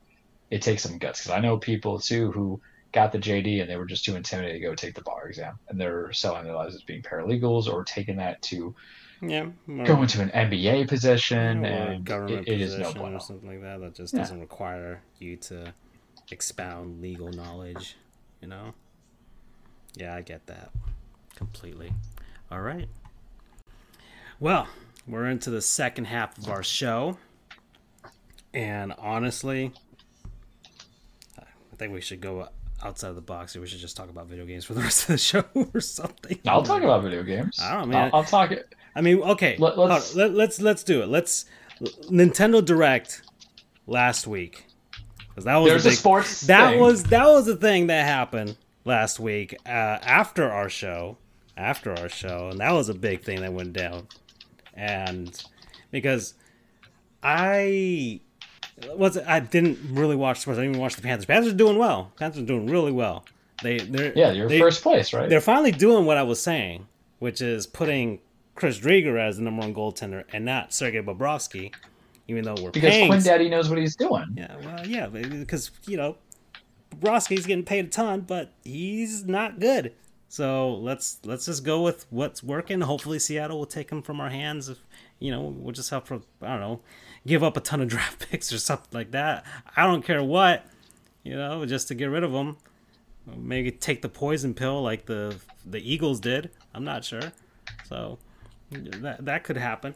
But regardless, regardless, that's what's going down. The Panthers doing well, and and, I, I'm good. I'll, I'll be back next week, more prepared and everything like that. But we'll talk about video games. We gave everybody an hour and 45 minutes of Yeah. hockey talk last week, which Oh, was yeah. exceptional. Listen to it on our Yeah, I, podcast. I on sat down and I researched that for like a couple days uh, on, my, on my weekend. So yeah, And it how was- good was Johnny? We're taking it live to give a shout out to John that- because that's a man that was dedicated. de- dedicated, knows his stuff. Listen to his podcast, please. Listen to his podcast. Yeah. Insightful. I, I can't talk to you know what i'm lucky that I, I i was given the opportunity to cover hockey when i know next to nothing about the sport when i started like i was a noob i mean you're talking about a guy who just learned the sport is hispanic and stuff like that i mean sheesh man i'm i'm i was not the normal demographic for the sport uh, coming in so You're I, I've been considered a panda, but you're a red panda. So I stumble upon certain stuff in my life. Uh, I just end up being where I am. I just ride the roller coaster and see where it takes me. So that's. But Johnny, I don't know who's out there. I don't know who is out there, but give him the opportunity, please. The man knows his stuff. Give, I don't know who it him on his. Twitter, the psychotic Somebody with money. That's for The sure. psycho bacon. That's his Twitter. Yeah, the Psycho Bacon. He's got a Twitch account. I, I don't know if he's if he streams, but our, our good old buddy Dougie Soul's been streaming. Uh, he's, Really? he's yeah no he's playing racing games. He's real he okay. Uh, there's one thing I, I I'm pretty darn sure we could probably get him to talk about it. Is Doug loves him some auto sports. All right, you know the F ones, all that stuff. Yeah, he's into all of that, and he's. uh I talked to him. He I even showed him one of those like insane gaming rigs for like the racing games that they got Oh there. Oh my god, yeah, I remember those days when no, you had the, the racing wheels for the PS2. Oh no, but I'm talking about the people that do it High def? today. Yeah, with like the gaming PC, with the um, with the hydraulics, so it feels like you're in a freaking like your initial D or whatever. I don't know if you've seen that anime, but yeah, I I have not seen that one, but I just have this image now of Doug in some basement in his very successful life or wherever he's living, going to you know coming off from the suit, and then Yeah. all of a sudden just putting on a full racing gear, Oh, and yeah. then like a Ricky Bobby attire. and, it just making me No, something he- of it. he well he wouldn't be Ricky Bobby. He'd be um, uh, Sacha Baron Cohen's Sacha Baron. Cohen. That, that's exactly who I thought about. Yeah, uh, uh, but Italian, Italian, not not French, Italian. So yeah, that that would that would probably be Doug. That'd probably be Doug. But yeah, the guy's been playing. Uh, it's an Italian name for the video game, obviously, because it's you know F one. I think he's been playing that, and it's and it looks good for sure. He's playing that on his Xbox One. So I mean, man, if it's not Mario Kart, I don't f's with it, man. I can't. I can't deal with it. I I'm not a car guy. most I can do is like Need for Speed. Most I can do is Need for Yeah. Speed because there's some air of ridiculousness there, kind of like like Fast and Furious, kind of like that. But I can't do Gran Turismo. Can't do it. Ah, boring. Forza maybe. I did Forza. I no, I had Forza six on my PC. I played through that. Burnout was fun. I played through that. That was because you fun just because crashed everything. yeah, it didn't. Re- you know what it is? It doesn't require me to know everything about a car. Because I've seen Doug's playthroughs. He cut like customize everything about it. Like I don't even know what. I can't even name them. The, the stuff that you customize in that, but he customizes it. He customizes it. I, I can't do that. I can't do Gran Turismo. That's too semi for me. Too I get anxiety just trying to get new windshield wipers. you telling me I got to try to figure out like torque and Yeah. drift and ex- I mean I know the common things, but man, Yeah. don't ask me to be more uh more than what I am, please. Yeah. So okay, uh, Nintendo Direct happened last week, and yeah. Okay, the, let's go with the sport related one. Mario Golf. Mario. Golf. Excited. I am, and uh, you know, I haven't bought a Mario Golf game to be honest. Didn't buy N64 or Game Boy or GameCube or, and I think that was the I last. played one. the GameCube Oh no, there was a 3DS one I think too. So. Yeah. Yeah, I I know I played the uh the GameCube one when I used to when I was much younger. I used to visit the family in New York and my niece and nephews had it and we would just spend hours doing it. That's how I actually kind of I learned golf two ways. That and Golden Tee at the bar, Yeah. It's which like- is a good time too. Like Mario Tennis. That's the only. That, Mario Yeah. Tennis is the only reason I know the rules of tennis.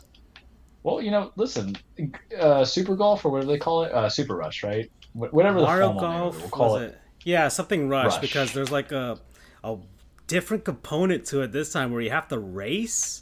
I like the speed. It, it's just kind of like um like I- speed golfing, I, yeah, I pitch and putt. yeah, I don't know what I don't. Yeah, maybe I, I don't know what. I, well, we'll see. We'll see when they they have more. Te- when did they tell you when it's coming out?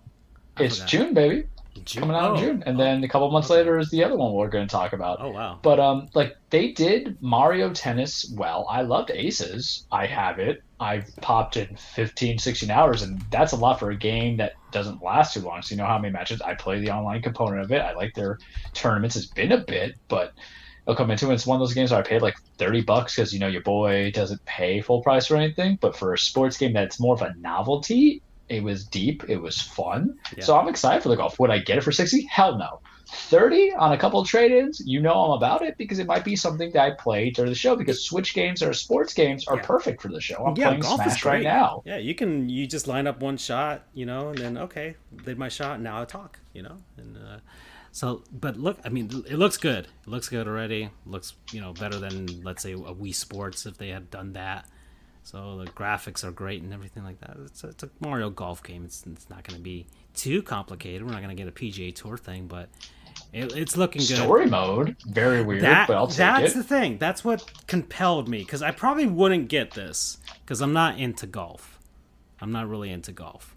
So even like Wii Sports Golf, I played it because like like my dad liked it and stuff, but I didn't really play it on its own for my own enjoyment. And obviously, if I didn't get a Mario Golf game, then it's like okay, you're not really you're not really gonna enjoy the sport. Same thing with Mario, um, like strikers, like soccer. Like I can't do soccer. I love strikers I though. I was kind of hoping for that. I can't even. Do But it was so oh, fun. A, oh, there's an ice mush. Oh, they have the ice flower and stuff. I did not know that. I didn't know you do that too. That looks pretty cool. Yep. That looks pretty cool. Okay, all right. So, yeah, the speed golf. That looks like a cool mode. That'd probably be pretty cool to play online. I just felt like they could have taken that opportunity though, instead of just making it a singular game, they should have just done a sport compodium the way they did uh, Wii Sports, and just make it to the Mario characters. Just fuse the Mario basketball, baseball, strikers, and golf itself. Uh, they, they make. But, you know, Nintendo needs to make way. money. Yeah. Yeah. Why? And then why my- put them all together? We can charge separately. Come on. Well, then there's our 30 year old asses looking at it like we're gonna probably buy it at some point, and we accept it. We accept it because I- we want our video games to be fun. I personally wouldn't be. This wouldn't be on my radar if it wasn't for that I guess story mode component. I don't know what it, I'm still on the fence with regards to it. I'm it's but it's on my radar.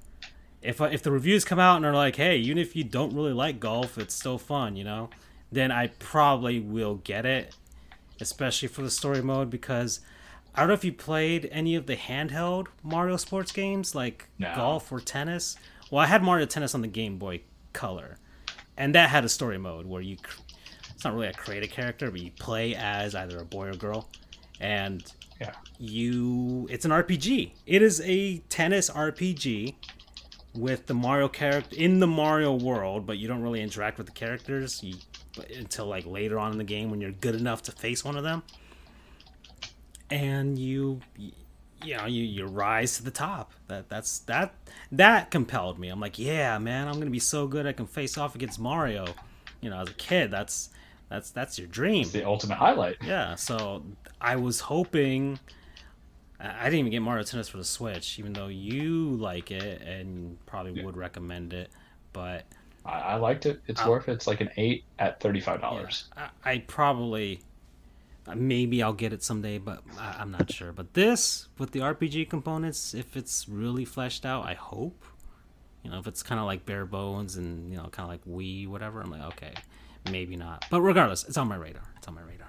So yeah. Golf, That was the And I, I I heard I would read some people saying, "Oh, you don't a story mode for this kind of game," but NBA 2K has story mode Yeah. with their created characters. Madden has it. Yeah. You know, this one is at least kind of cute because it's like, hey, I could actually play with Mario and Luigi. I don't care about playing Freaking like basketball. NBA had a had a freaking story mode that was directed by Spike Lee. Come on now. I think the only good story that I've played in a sports game was Fight Night Champions, which oh man, that was my jam back in the day. I Mm. really wish they can get back, but right now it means nothing. But you know that that's because it was a little bit out there, and you can put it's easier to put that grittiness in um, boxing Yeah. than you would have with like basketball stuff like that. But I would agree with you. I I- I'm big interest on Super Rush. Other game. Well, No More Heroes got a release date. That one I'm I'm really looking forward to. I've, I've played It's probably a game in the birthday gift for Charles. Yeah, that's that just uh, and you already know. Like just the trailer right there, and there wasn't much. There wasn't much. I put no more herpes. Whoops. God. hey, the O and the P are next to each other, and you switch that one letter, Heroes becomes herpes. So, not my fault. Well, kind of my fault, but still. I would love if anybody. I mean, that'd be a pretty in. cool video game to play. You know, Travis No. touchdown going down into the body. Well, I. I mean, granted that that's a that's a side story where Travis gets the dirty and then has to try to cure it out. I, I can really see he, he's just going to be microscopic and he's the cure and he's in some kind of Yeah. open. kind of like Um, yeah. Was it um, oof. We're what's that going really dark here. the movie with uh, Osmosis, Ju- yeah? There we go. Yeah, Chris Rock and the, yeah, like that. yeah. Yeah, that just that, but with Travis touchdown. But regardless, this already looks ridiculous, and They're aliens, You know- angelic aliens too. I feel like it's a homage to uh, like Bayonetta because if you look how they do their alien construct, they look more like demons and angels. I mean, this, this game is a homage to a lot of things. Is that And that's how all those games were. yeah? Look at look at all the all the the references there. Eight bits, RPGs. There, there's some stuff like Yakuza type of stuff where you do ridiculous side missions. There's some RPG elements in there. There's like some like there's like Final Fantasy right there. There's like some survival horror stuff there. Like this th- this game has everything. You know, Travis is just a you know like the most awesome otaku in the history of otakus. He's basically Japanese Deadpool, yeah. all things considered. Ryan Reynolds version. Yeah, so this is. I, I can't wait. I really can't wait. Even I played. I don't know if you played Travis Strikes Again, but I didn't. I skipped down it when I kind of figured out it was just more of a side story standalone. yeah, if you can, I don't know if I think they released the physical version, but I don't know if it was like a limited. Yeah, no, the physical thing. version's out there. I've seen it for like twenty five bucks. Yeah, maybe if it lowers, it'd be a nice, you know, like a ten dollar. I think uh, you can get through in ten bucks. Well, well, I told you I was interested in just getting the remastered because it's been nine years. Yeah. If that longer. Yeah. And some games are worth kind of the revisit on remasters because you don't really get to truly appreciate them. I usually mandate myself to play remasters or remakes when there's the new sequel coming in, like I did that with the Uncharted's. And then with Last of Us 2 came out, I replayed the first one because it had been 10 years. I can't do I can't do what some people do is like instantly play the new one when there's only been a few years from the other one. I, I, you got too much free time. Yeah. I can't do that. If it's been three years and you're like, I'm gonna replay this before that, I'm like, no, I need a good 10 years. That's why I was very excited for uh, Super Mario All Stars because I'm like, holy crap, it's been decades because we're old as hell. Yeah. Um, so for that, and I was expecting Mad World. I mean, this Nintendo be... Direct was basically a bunch of games that were released some at some point between the last few years up to like like NES days being re-released. That's what this yep. was because you had a, a freaking Famicom Detective series, like remakes of NES games that are full blown, basically brand new games in a way. And first time we're getting them, so that's and it's a new experience for us. So there's that. You had Ninja Gaiden. They got a Ninja Gaiden pack with like the the, the 3D hmm. games, which yeah. I think intrigues me, especially. Um, I never, never played them. I never played them. I don't know if they're if they're if they're you know hack and slash like Bayonetta. Maybe I'd I'd like them. I would hope. Um, I think I liked. I played one and I beat two. I didn't play three because the reviews were no bueno. But they came out with the third one on the Wii U. Okay. So my whole thing is just it just makes more sense if you just did a fourth one, you know, or a relaunch. I, I, I would have ventured that they well, did that. The thing like is, Nintendo people M. didn't get them, so I think that's why they're re-releasing them. Like, hey, you know, we can finally play them. Like people like me, people like me. Um, yeah. That, that also makes me think Ryu is going to be a Smash character. That could be. He's probably one of he the works last NES era guys that hasn't made it in. Aside that, at Rygar, we're not getting Rygar. You don't even need Rygar because you have Aside from Greninja, we don't really have any ninja characters. That's surprising. We don't have a ton of them. Uh, Samurai Warriors Five for, I think, basically like, hey, do you like Hyrule Warriors? Do you really like? You could play a new version like Samurai Warriors. It's where we got it from. You know, the, please, please buy this. Please buy this please don't be a Zelda. Like I'm a Zelda fan, so that's the reason I have Hyrule Warriors. I don't know if I'll play Samurai Warriors. I don't know. I don't think I'll get through that. I'll, I'll buy the DLC for Hyrule Warriors. That's for sure. Gonna I'm gonna play through that. I already bought it actually. I already pre pre ordered it. So that's that's a done deal. Dedicated. I'm gonna add another another what 20 hours. To, I don't know how many hours is gonna be added to that, but still, I, I played that game for like 60 hours. And that's I love it. Uh, Legend of Mana, that's getting remastered. So once again, another yeah. remastered game. Plants vs Zombies, I'm not buying that. Star Wars Hunters, but we don't know anything about it. Yeah, Tell us. yeah, exactly. Knockout City, which I guess is one of those like Ninjala, Splatoon, Jet Set Radio inspired type of games. Uh, Sunset Overdrive. You know, it's kind of like wacky multiplayer. I don't know if it's free to play, but it's dodgeball, which is kind of interesting. I yeah, I mean Ninjala, I think had some success. I never got around to playing it, but I like it. You know, I, I know it was a good start to free to play for people. Yeah. Uh, let's see, Apex Legends coming next month. Uh, yeah. Skyward Sword. I don't know if you played that.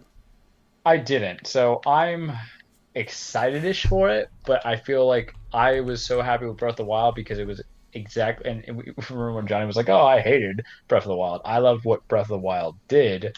So I feel like it's a fallback Skyward, but I skipped Skyward because I was not going to play a Zelda game at 480p.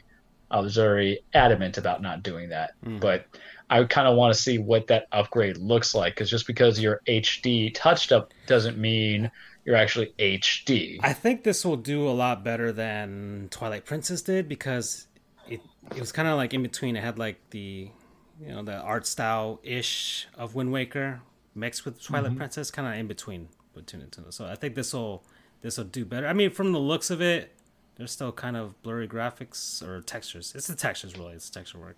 They're not gonna upgrade the graphics, but I I like this game.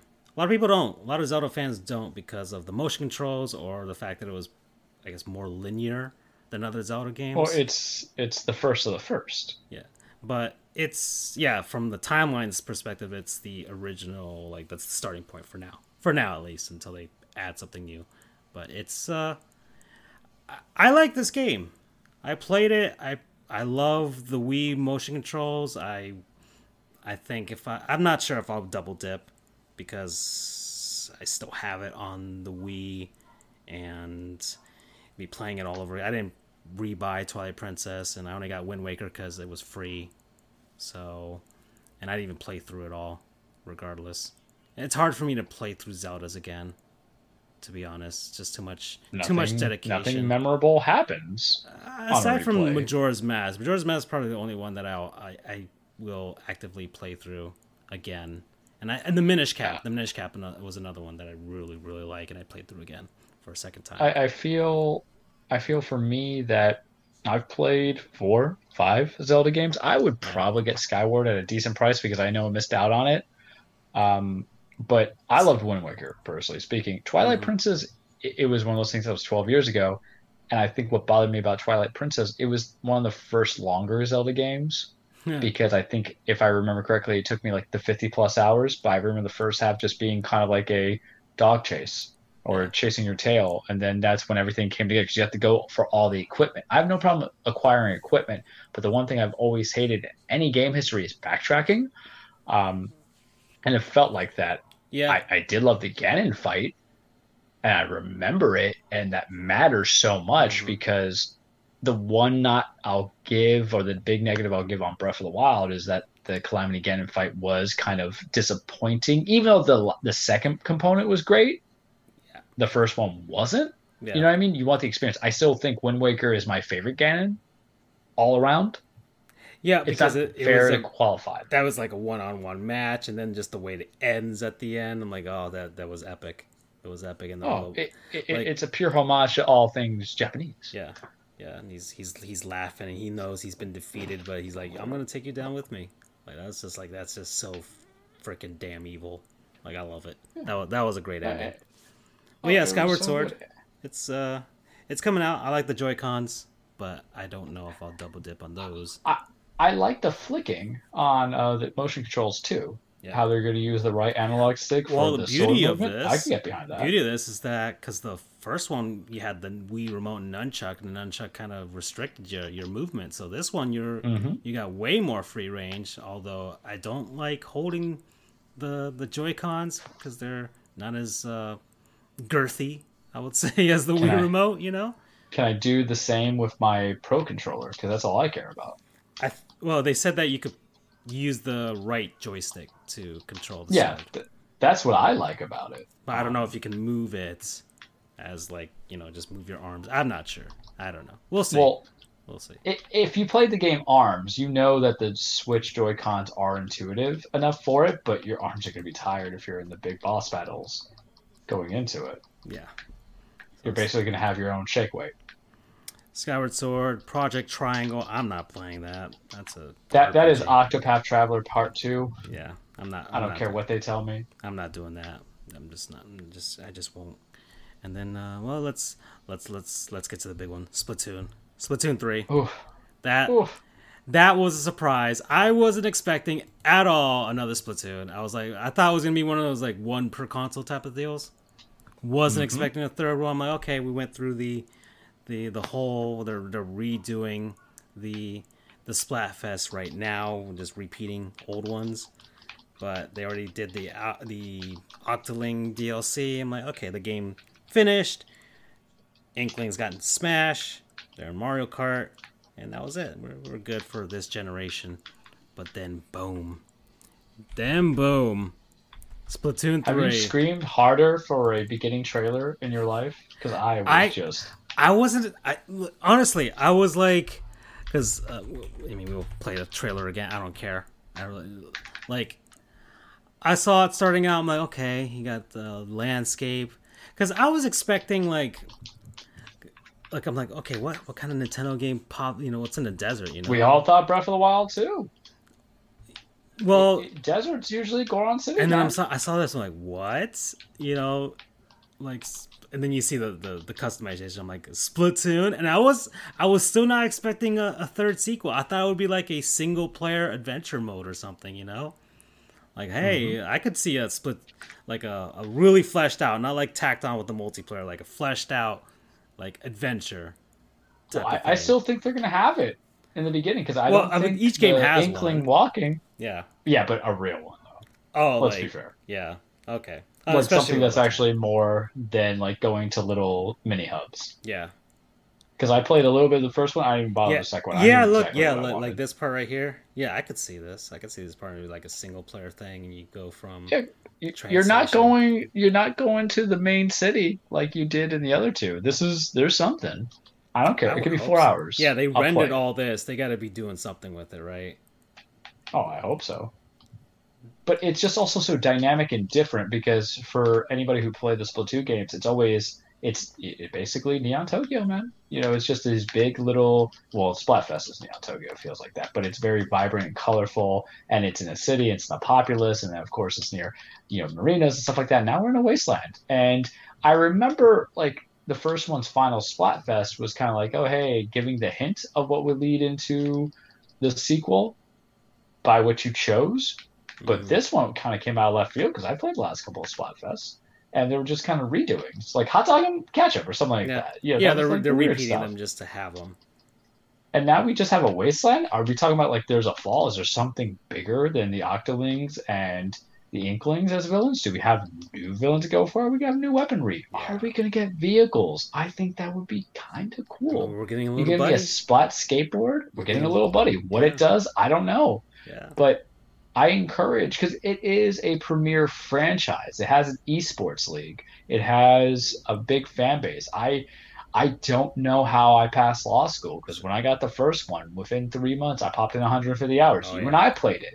The Mhm. second one didn't get as much love because I'm an adult, but that's still 70 hours plus a multiplayer. Mhm. Um, so that's a lot for a shooter base because don't look into the hours. Think about how many rounds played. I know you've surpassed like 200 plus. Oh yeah. Oh no, I played It's so my- many rounds.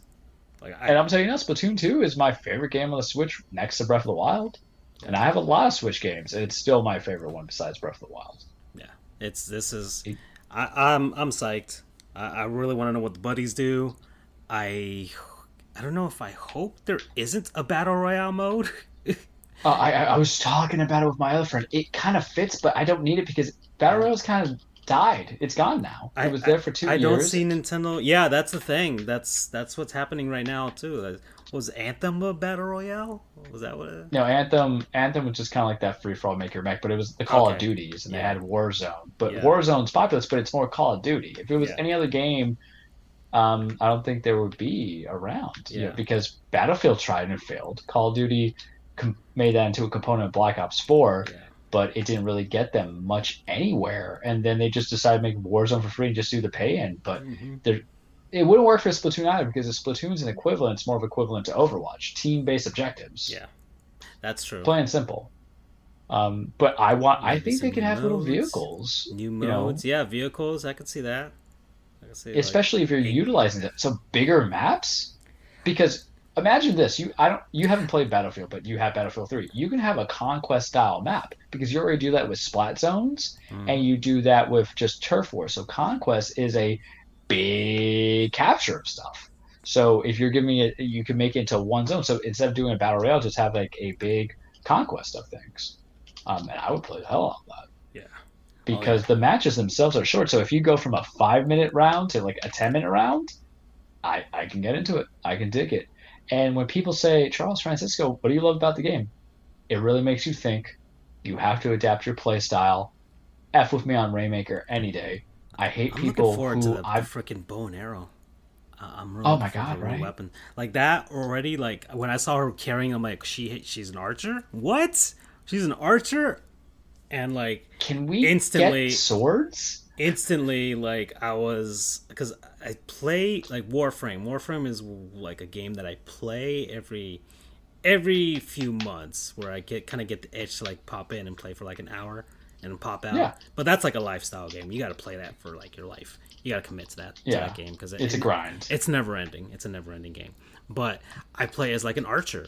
I'm like, oh, and I have the motion controls on the Switch version when I play that. And I'm like, oh, uh, and I, I instantly thought of that. I'm like, oh, Oh, with the motion controls in Splatoon, I could so like I can't do the sniper. I can't do the sniper in Splatoon because Yeah, I it's suck at it real hard. But It takes a lot. if the archer is anything like Warframes, oh hell yeah, I I will use the archer for sure, for sure.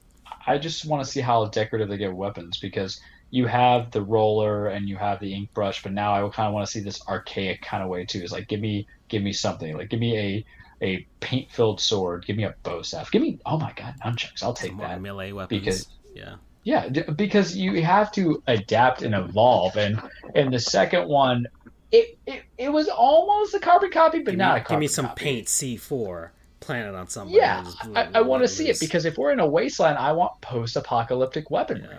right? Oh my god, could you imagine a mace with like a swinging mace with ink coming Mm-hmm. in? It just make it like a roller. I, I want ingenuity. I want vehicles. Damn it! I don't know how you can incorporate, but it could be done. Oh, I got it. I got something even better. Airstrikes. I mean, freaking we used to air have it in. Splatoon one. Well, they took it from us. Yeah, and we I used to have it, it. back. There's some stuff in Splatoon one. The uh, the freaking uh, the the killer whale. They took that out too, and that was the final Yeah, and smash in Smash Bros. I'm like, wow, okay. There's some. There are some maps from from the first one that I wish had moved on over that they didn't. Yeah. So I'm still waiting. For, maybe they'll bring some of those back too, or I, I wouldn't mind even like buying them DLC or whatever. I don't care. I really. I'll, I'll pay DLC for yeah, extra maps. Yeah, for some. Yeah, for, for, for some- because it, it's like a, it's like a glove. Yeah. It's literally like a glove. You just know. Oh, you Mariana Trench. You know, Mariana Marina, baby. Yeah. Going from there. What the hell it's called? Yeah, the museum. I like the museum. That one, that didn't make it over. I'm like, oh man, that's that was a good one. So Yeah. yeah. Give me give me a real story, and then I want some I more maps that want- are more vertical. I would say not like um, Yeah. frickin' Moray Towers, whatever, but things yeah. that well, Mori more- Towers you need for tower control. Though. Yeah, but that is the seminal Tower control map. yeah, but s- things that like play with How- verticality more. Maybe How do you feel about the new launch points? from the air. That Yeah. I well, yeah. Yeah, we'll see. We'll see how that works. Maybe I'm- maybe that avoids like you actually having to defend your own zone and you just focus on the map itself. But I'm not sure. I don't know how they're gonna play with it. Maybe it's it's a map by map thing. Cause uh, I would also take a deathmatch component hmm because the only thing they added was Clam Blitz in the second one, and I'm very lukewarm on Clam Blitz. Like, I, there's, I like it when we're winning. I hate it when we're losing because Yeah. part of it feels a little cheap. Yeah, Not it's my like favorite can't mode. win at, some, at a certain point when you're like you're just so down. Yeah. Yeah, because it's like you want parity. Like tower control, I know I'm always in. Rainmaker, I, I know is a splat mm-hmm. zone. It depends. Single splat zone, I feel good about it. Double f- splat zone, it really depends on your teammates. Yeah. And Splatoon, you never should have to win if it's just you doing all the work. That's that that, that's Yeah, really Aside from turf war, turf war is the only one where you can literally Yeah. make your team win. But Like it's you can you can you so- can pull a Kobe and just be like, yeah, I'm just gonna Yeah. win this for everybody. I'll, Turf- I'll, turf I'll war put up is 1600 your- points and win. Yeah, turf war is your tune-up. Yeah. It's what you get into it, or if you just want to like get some mindless stuff, because really you're just doing Yeah. it for the grind to get your Yeah, stuff. or you practice you your like other weapon types and stuff. But Yeah, but wanna I'm super sniper. Let's see how this excited. Yeah, super excited. Loved it because I did not expect it. Because I know two sold well. I It was, was- essentially a launch title. I was surprised. I was so. I was thinking. I honestly like, uh, because I know they're making Pikmin four. I know that that was Yeah. that was talked about. I know Metroid Prime four is being made, and we know Zelda two or Breath of Wild two is coming out. But I didn't expect Splatoon. I was thinking like, okay, I, we haven't heard about a Star Fox. Like I could see Star Fox Zero being thrown out there as the last of the Wii U games that hasn't been moved on over. Dr. Mario would also take. I'm surprised. Yeah, we had, that's but that's like a downloadable thing. I'm sure they, they, they, I'm sure they'll make something like that soon. But yeah, Yeah, I was just the way they did with uh, Super I Mario was expecting Star Fox to be honest. Uh, eight or you know, Yeah. because I could see because I didn't play Star Fox Zero. I know you played it, but I did. I, I thoroughly enjoyed it. The gyro controls were kind of weird, but um, I'm sure they could find a It- way to kind of retrofit that to the Switch. You know, get rid of the uh, the, the the the gamepad stuff and just be like, okay, it's a Star Fox game. or maybe a multiplayer aspect, co-op, somebody controls whatever. I don't know. At that point, uh, might as well make a new Star Fox. To be honest, I, I, would be in agreement. Side note: I think Andrew's here from my notifications. He's just being creepy and hearing us in the background. I'm not sure. Um, I, I checked my phone and it said Andrew joined a call. Really? Yeah, okay. maybe he's been here the whole time, yeah. watching us, making sure that we're not going to get sued. So they're talking about video games. Okay. Well, no, the FTC is not on us next week. Next week's when they they, they come after us. So you see, we get the moral we got the moral mama joining in from us. I don't know if he's here now or he backed out. He's like, oh crap, they're near the end of it. Um, yeah. So okay, let's wrap it up. So yeah, those are the games, and then uh, Pyra Mythra for Smash, which I was like, yeah, yeah, yeah. Like okay, they've really dropped. They've dropped the ball they had so much potential when they first announced the uh, fighter collections, and I have not spent a single dollar. I was, and the only one, Sephiroth was the only one you got, I think. I, I didn't even get him. I got oh. Piranha Plant or oh, Piranha Pete because it was free. Yeah, like I would get Sephiroth, but I'm not paying five bucks for them.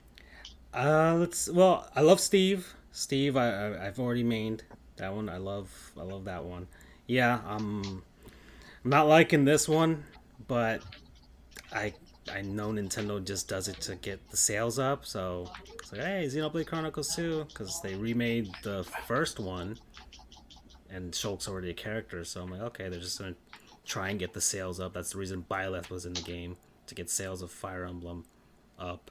So, uh, I still think, and this is, I still feel we're gonna get Master Chief at the end. I feel like that I feel like that would coincide with E3. Like, well, however they're gonna do E3 this year, virtually, whatever, because I think Microsoft still does it, and like Halo Infinite getting like a, I don't know if they, they set a release date or maybe like an actual definitive release date. Like they have like a well, trailer. Everybody's like quit from Halo Infinite, so. like hey, coming out on PC, whatever. And then like in the Microsoft conference, you see like, you know, it cuts to like a Smash announcement, like oh, and he has a trailer for that. So I could see that happen. They'll just play the. They're buddy buddies. The, the, two companies hey, are buddy man, buddies. You, it, Nintendo's going to the cloud gaming. You can get Game Pass, somehow make it work, and it's something that could be there. You just need the instant internet and hope to God that you have the highest speed stuff. Uh, I was thinking about the other day. You know who I want because they're in relation to Sega. If you gave me Earthworm Jim, who I think would fit so well in the Smash world, he, well, he's not a Sega character. He's uh somebody else. I don't know who owns him now, but somebody I, else owns him. He, he's not a Sega they. Had the proprietors for him. Damn. Yeah. Well, I love me some Reform Jim. Yeah. For some reason, that's the one game I can't. You know what? This game series I really want to get into, but I just haven't. Like, uh, have you played a Yakuza game? Yeah, I have. Are they are, are like I know they're RPGs, right? They're like like eh, they're like beat 'em up brawler RPG. They're like beat 'em up brawler RPGs where you can do some weird stuff on the side, and they just release like a dragon. Which is, is there enough weird combat. stuff? Because like I, I'm really just. Oh, you would love it. You, you, you, would love it. Like if I'm really interested in like the weird stuff, because you know, if, if, like. Like I see like, it like compelling. like no more heroes type of thing. Like I, I want some of that weird absurdist stuff. I think the way I could do justice, and this is just me touching upon playing. I know it takes. I, I, know it takes a lot of hours from what I've heard. It's like there's, there's a lot yes. to do. Especially think of it as a one. think of it as a Japanese mob soap opera. I've heard it's basically a Japan simulator. yeah, yeah. So you do some dancing. You go out with your boys. Yeah. You know, if you can get it, I, I'm certain that with your um with your PC, you can get them for cheap. Oh, they're on. Uh, let's see. Hold on. Let's let's look this up before we go to the cage. This is the last thing. This last thing. I just wanted to look it up. I Think... If you want to know more about our gaming efforts, follow Francisco on his streaming, yeah. FJOJR on his own Twitch account. Yeah, yeah, that's that's what I do. I think Andrew also streams every once in a while, like a long while, but he has, has his PS4. Uh, you don't stream on your PS4 though. I know that. Uh, no, I, I would literally probably break under pressure with the stress. Really? Well, I, I, I, would I would just cry. Aside from Russians no. that hate me when I stream, but aside from that, I'm I'm good with people. The, uh, Francisco, I have difficulty with technology. Like I spent an hour trying to compress things into a zip file that I have to spend for that audit. I, I couldn't even imagine what would happen if I had some kind of glitch because I'm not patient like that. Like I, uh. as an adult, I learned to be patient, and when it comes to technology, now I had Adobe freezing freezing up on something when I was applying redactions, and then I almost flung my uh, my laptop. So that's why I couldn't stream. Okay, so they do have Yakuza on freaking uh, just put in a random birth date there on on Steam. It's on sale, thirty three percent off. But I think I'll wait for something to be lower. Actually, I know. Okay, no. What is thirty three percent of its price? Uh, let's see. Oh well, only for three games in the series: the third, fourth, and fifth one.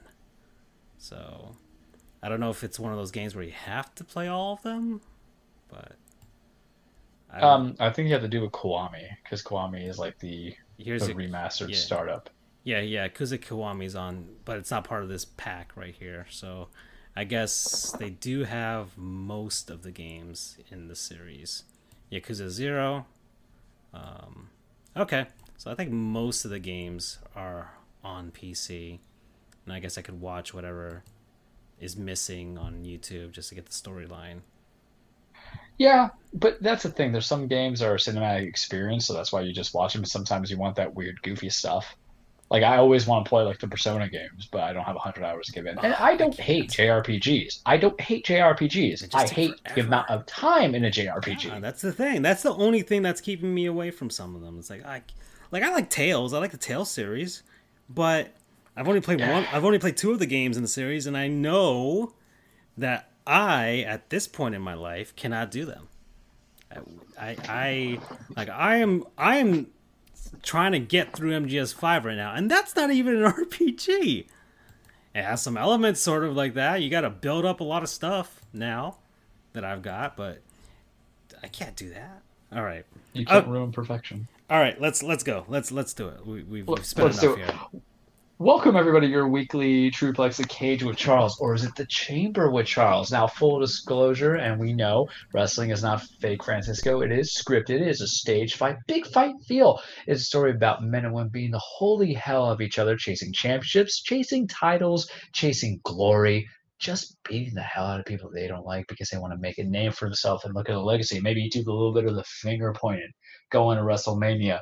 That's the, that's the shorter bridge of things because I usually would say boys, but Andrew's not here, so it doesn't sound proper. I don't want to call you boy because maybe that sounds a little bit, uh, you know, wrong. But oh gosh, people of the world, we had a pay per view this weekend. We had a lot of pay per views in the last couple weeks. I'm kind of like pay per view fatigued because I take three and a half hours of my time to watch these things, or two and a half, depending on who it is. Um, we had Elimination Chamber, and we're going to focus more on that because nothing really going on in the world. Like New Japan, Hiromu Takahashi, he's injured. The Japanese pimp's hurt. I'm very sad. He is your junior heavyweight champion. He was supposed to challenge um, for the tag team champions with Bushi against um, El Phantasmo and is it Taichi? Yeah, there's so many. Sometimes that they go into it, but now that's gonna be changed up a little bit. But that's the thing about wrestling, card subject to change. Nothing else really big that would go on for New Japan yet. Let's wait till AEW happens. I believe. Speaking of New Japan, this weekend should be Jon Moxley versus Kenta for the IGWP or IWGP US Championship. So we're going to see what happens there. You know, there was a cross blend that was going on over in. Did Andrew message us? He goes, "How is was the start of the show?" Well, we'll get to you, Andrew when you come in. I'll let you jump into the cage like an unsuspected money casher. Ooh, is that a spoiler? Let's see some foreshadowing. Um, AEW Dynamite's happening. I'll probably watch it this weekend. I don't really recall what happened last week. It was just kind of meh in between because, as you know, they're still doing the cross branding of uh, Impact, AEW, and New Japan, and a little bit of NWA. Not very big on it. Why? Because there's going to be some people that are pushed down. What I will say about AEW from last time we spoke about the romance between Adam Hangman Page and the Dark Order has been mwah, chef's kiss. As you know, he's kind of now in a feud with Matt Hardy. Matt Hardy, the other Hardy brother, Jeff Silver in WWE. Well, he's now Big Money Matt or Money Matt trying to get all the cash. He's teaming up with Private Party and he's trying to get um, Hangman Page to be with him, and it wasn't happening. So the contract that they had, it wasn't for a tag team, it's for him to have a match at Revolution, which I think is a week and a half from now. So that will be the next week will be the AEW episode that we talk about. But basically, Matt Hardy they're gonna have a money match. Whoever wins gets their financials for that quarter. Really feels like an '80s match, which I like because that's what they used to do. You used to fight for the purse. The whole thing, the ten thousand dollars, because you need some incentive, and money should always be an incentive. It's what pushes us, right? But um, Matt Hardy, TH2, part of Private Party, which I think is Isaiah, was beating down Hangman Page, and out came the Dark Order with um, is that Andrew Facebooking us? No, it's you. Um, just answering back. Going into and having the Dark Order come out and help Hangman Page because you know your boy supports you. Anna Jay, we love you, Anna, but she's hurt. She hurt her shoulder. She's the she's 99 because everybody's given a numeric number in the Dark Order, but she's injured. She's gonna be out of the women's tournament. Women's tournament. They're doing a tournament for um, contending with Hikaru Shida over in both the U.S. and in Japan. Whoever wins in the women's tournament gets a shot at, at Hikaru. So we'll see what happens there. Um, or Hikaru Shida. I can never say it properly. I, I, suck at names sometimes. I suck at my own name, guys. It's part of oh, the boy. business. The slow burn between the Young Bucks and Kenny Omega has taken too damn long. They were getting beat down by Jericho and MJF, and then the Good Brothers took forever to come out and help them. And so Kenny, the writing is on the wall. This is what I hate about wrestling. I understand that you have some stories to tell. I don't need you to take freaking forever. You can make it more interesting when you have the Young Bucks be like super kicking everybody. But it be how it be, right? And I can't control it. Let's go to WWE because that's really where the bread and butter is. A lot of stuff happens in Elimination Chamber. Holy crap! I don't know if I was right. I don't know if I was wrong. My mind was a little bit blown. Mm. It was a B minus pay per view. It could have been a C, but certain things happened. They started with the SmackDown Men's Elimination Chamber match. Remember, whoever won was going to be challenging Roman later that night for the Universal title. They changed it up a little bit, and they had to face Roman immediately afterwards. And this was the match I was looking most forward to. And I gotta tell you, Francisco, I was big disappointed because for six men in a pod, where you have all those steel chains and the mm-hmm. pods, and it called for a recipe of destruction, I would say it was more of a disaster. It was more of a wrestling match. Daniel Bryan, Cesaro, they started out and they were near the end. So Daniel Bryan chaos. won the match. Yeah, you can, and mind you, part of it is because you had two chamber matches. The men's Raw match was later that night as the main event, but you still want something. It felt like a wrestling match. It was good if I had to give a rating a la Meltzer, I would give it three and a half and nothing higher. But it wasn't really the most compelling. There wasn't any really new feuds that kind of came of it. Baron Corbin was the first eliminated in that one, which was surprising. Um, I wasn't expecting him to be in the finals, but I was still expecting something more to come of it. Jey Uso and Kevin Owens were the only ones that kind of made something of it because they were talking some smack. Because Jey Uso, I believe, was the last one who got out of the pod. And so you have Owens who's in there just staring him down. And the minute that pod opened, he went to go beat up that.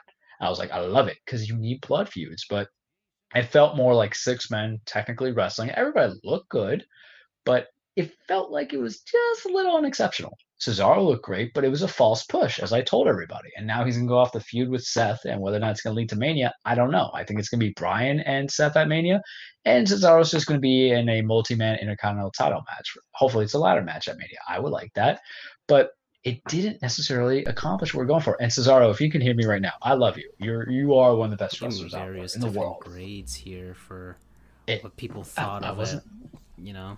I wasn't in love with that particular match. The pay per view I thought was a B minus. This one but... getting getting over a wrestling podcast. They had a poll here. Uh, they had a, most of their listeners gave it a B. Half of them at least. You got some A's, some C's, and some people uh, got the six percent well, D to F there. I don't know. we we're gonna get to that, and something mm. involving an A lister. Uh, um, but I think all the matches were technically sound. The triple threat match was probably the best match of the night. Bobby Lashley, John Morrison, um, Matt Riddle. So originally it was not supposed to be John Morrison, it was supposed to be Keith Lee, but he was out with injury. This is bad because he's a newer talent on the main roster. He keeps getting injured. Vince ain't gonna push you anymore. Charles has big concern. But it was a good last minute replacement with John Morrison. It was good ebbing and flowing, a good little difference of styles. Bobby Lashley looked very angry. He reminds me of the um the vine of the angry black kid when he's just shouting all the time because Bobby just wants to murder you, and I love it. And I hope he becomes WWE champion and gets his WrestleMania win. We're gonna talk about that in a second. Um, Matt Riddle ends up winning the U.S. title.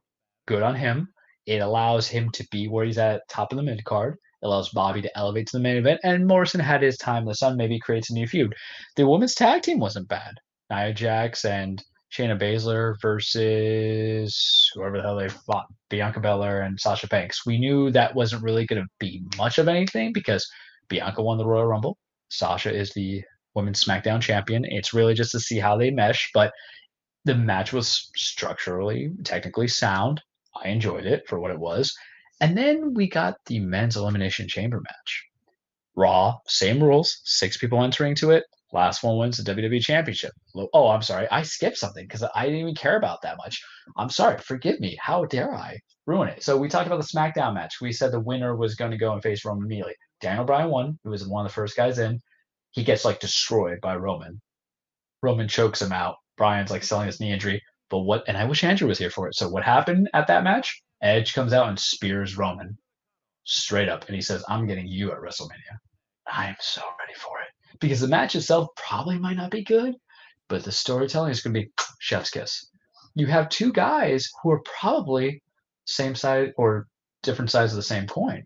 They do the spear as a finisher, that's one thing, but they both never lost the titles because Edge had to retire as WWE champ uh, or World Heavyweight Champion. It was a different title back then because of the neck injuries. Roman had to um, vacate his title because of cancer. So now he got the Universal Championship back, but he had, they weren't awarded it. They had to go and get it to a degree.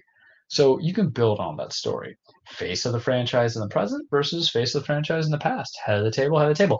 And also you can bring in Christian for Edge and Christian to, and even Kevin Owens to help out Christian, fellow Canadians versus the Bloodline. That is the Usos when Jimmy comes back and Roman Reigns. Big excitement how dare I forget about it? But it wasn't really a match in my mind. Like it was literally like three minutes where Roman just chokes out Daniel Bryan because we know we're to get that eventually. I don't think Roman loses to Edge. I think it's a bad idea to have that happen for sentimentality um, to kick in, tug at our heartstrings. I think it's better to have Roman get the ultimate heat by killing Edge and how the crowd really hates him. You got to build that storyline. You got to build it like coal into a fire, into the furnace to have the smoke come out. Men's uh, Elimination Chamber match. Drew McIntyre was defending against Jeff Hardy, AJ Styles, Sheamus, um, everybody else in between that was kind of there. I don't remember, right? The match itself was very good. I liked it. It ended up with AJ and Drew as the last two people there. I thought it was going to be Sheamus and eh, Randy Orton was there, Kofi Kingston. I sent you the. uh Can we talk about how funny Kofi is, though? By the way, I would break character. That when that was, about, funny. like, look at your thighs, look at your thighs. You're working out, and what I liked about this chamber match versus the other chamber yeah, because if he was insulting him, but it's like he's complimenting him, and it's like, oh my god, it's almost ridiculous. You've been doing them squats. You got a peach going on there. You slithering, you slithering. Oh, he's like, God oh. damn, you slithering up in here. But what I enjoyed so much about that Raw chamber match was everybody had history with each other. They all had feuded. Sheamus and Jeff Hardy had feuded a couple months back, and they ended in a barroom brawl because they were attacking Jeff's alcoholism in the past and his drug use. Um, you had AJ and Drew who had wrestled each other at the prior TLC in December, and which Drew retained. And Miz had cashed in, but it wasn't really cash in because he wasn't the one that cashed in the briefcase. You had Kofi and Randy who have history. When Kofi was WWE champion, Randy tried to take it from him. Randy took the title off of Drew. It was all good stuff, and they didn't even bring the Fiend in this one. That's why I was shocked.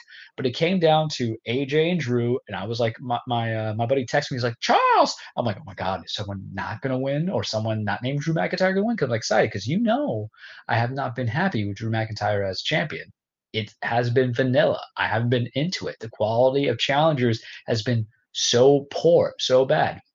And I don't like the fact that he's held the title twice within a year span because what does that say about you as a champion to hold it that amount of time? And then the second run that you have is just even worse. He had wrestle Goldberg. Ah, I'm sorry. That's terrible.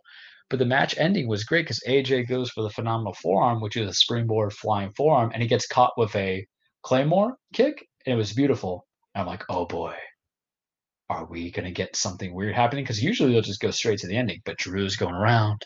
He's raising his arm. You're looking like he's gonna cry, and I'm like, is Miz gonna cash in? Because remember, Miz got the Money in the Bank contract off of Otis from their SummerSlam match, I believe where Tucker betrayed him, and of course they did nothing with that. Now Otis is a bad guy. We'll talk about that in the next cage because I want to see how they develop it out. Because there's a difference between I'm frustrated and I want to beat somebody up versus full blown heel turn.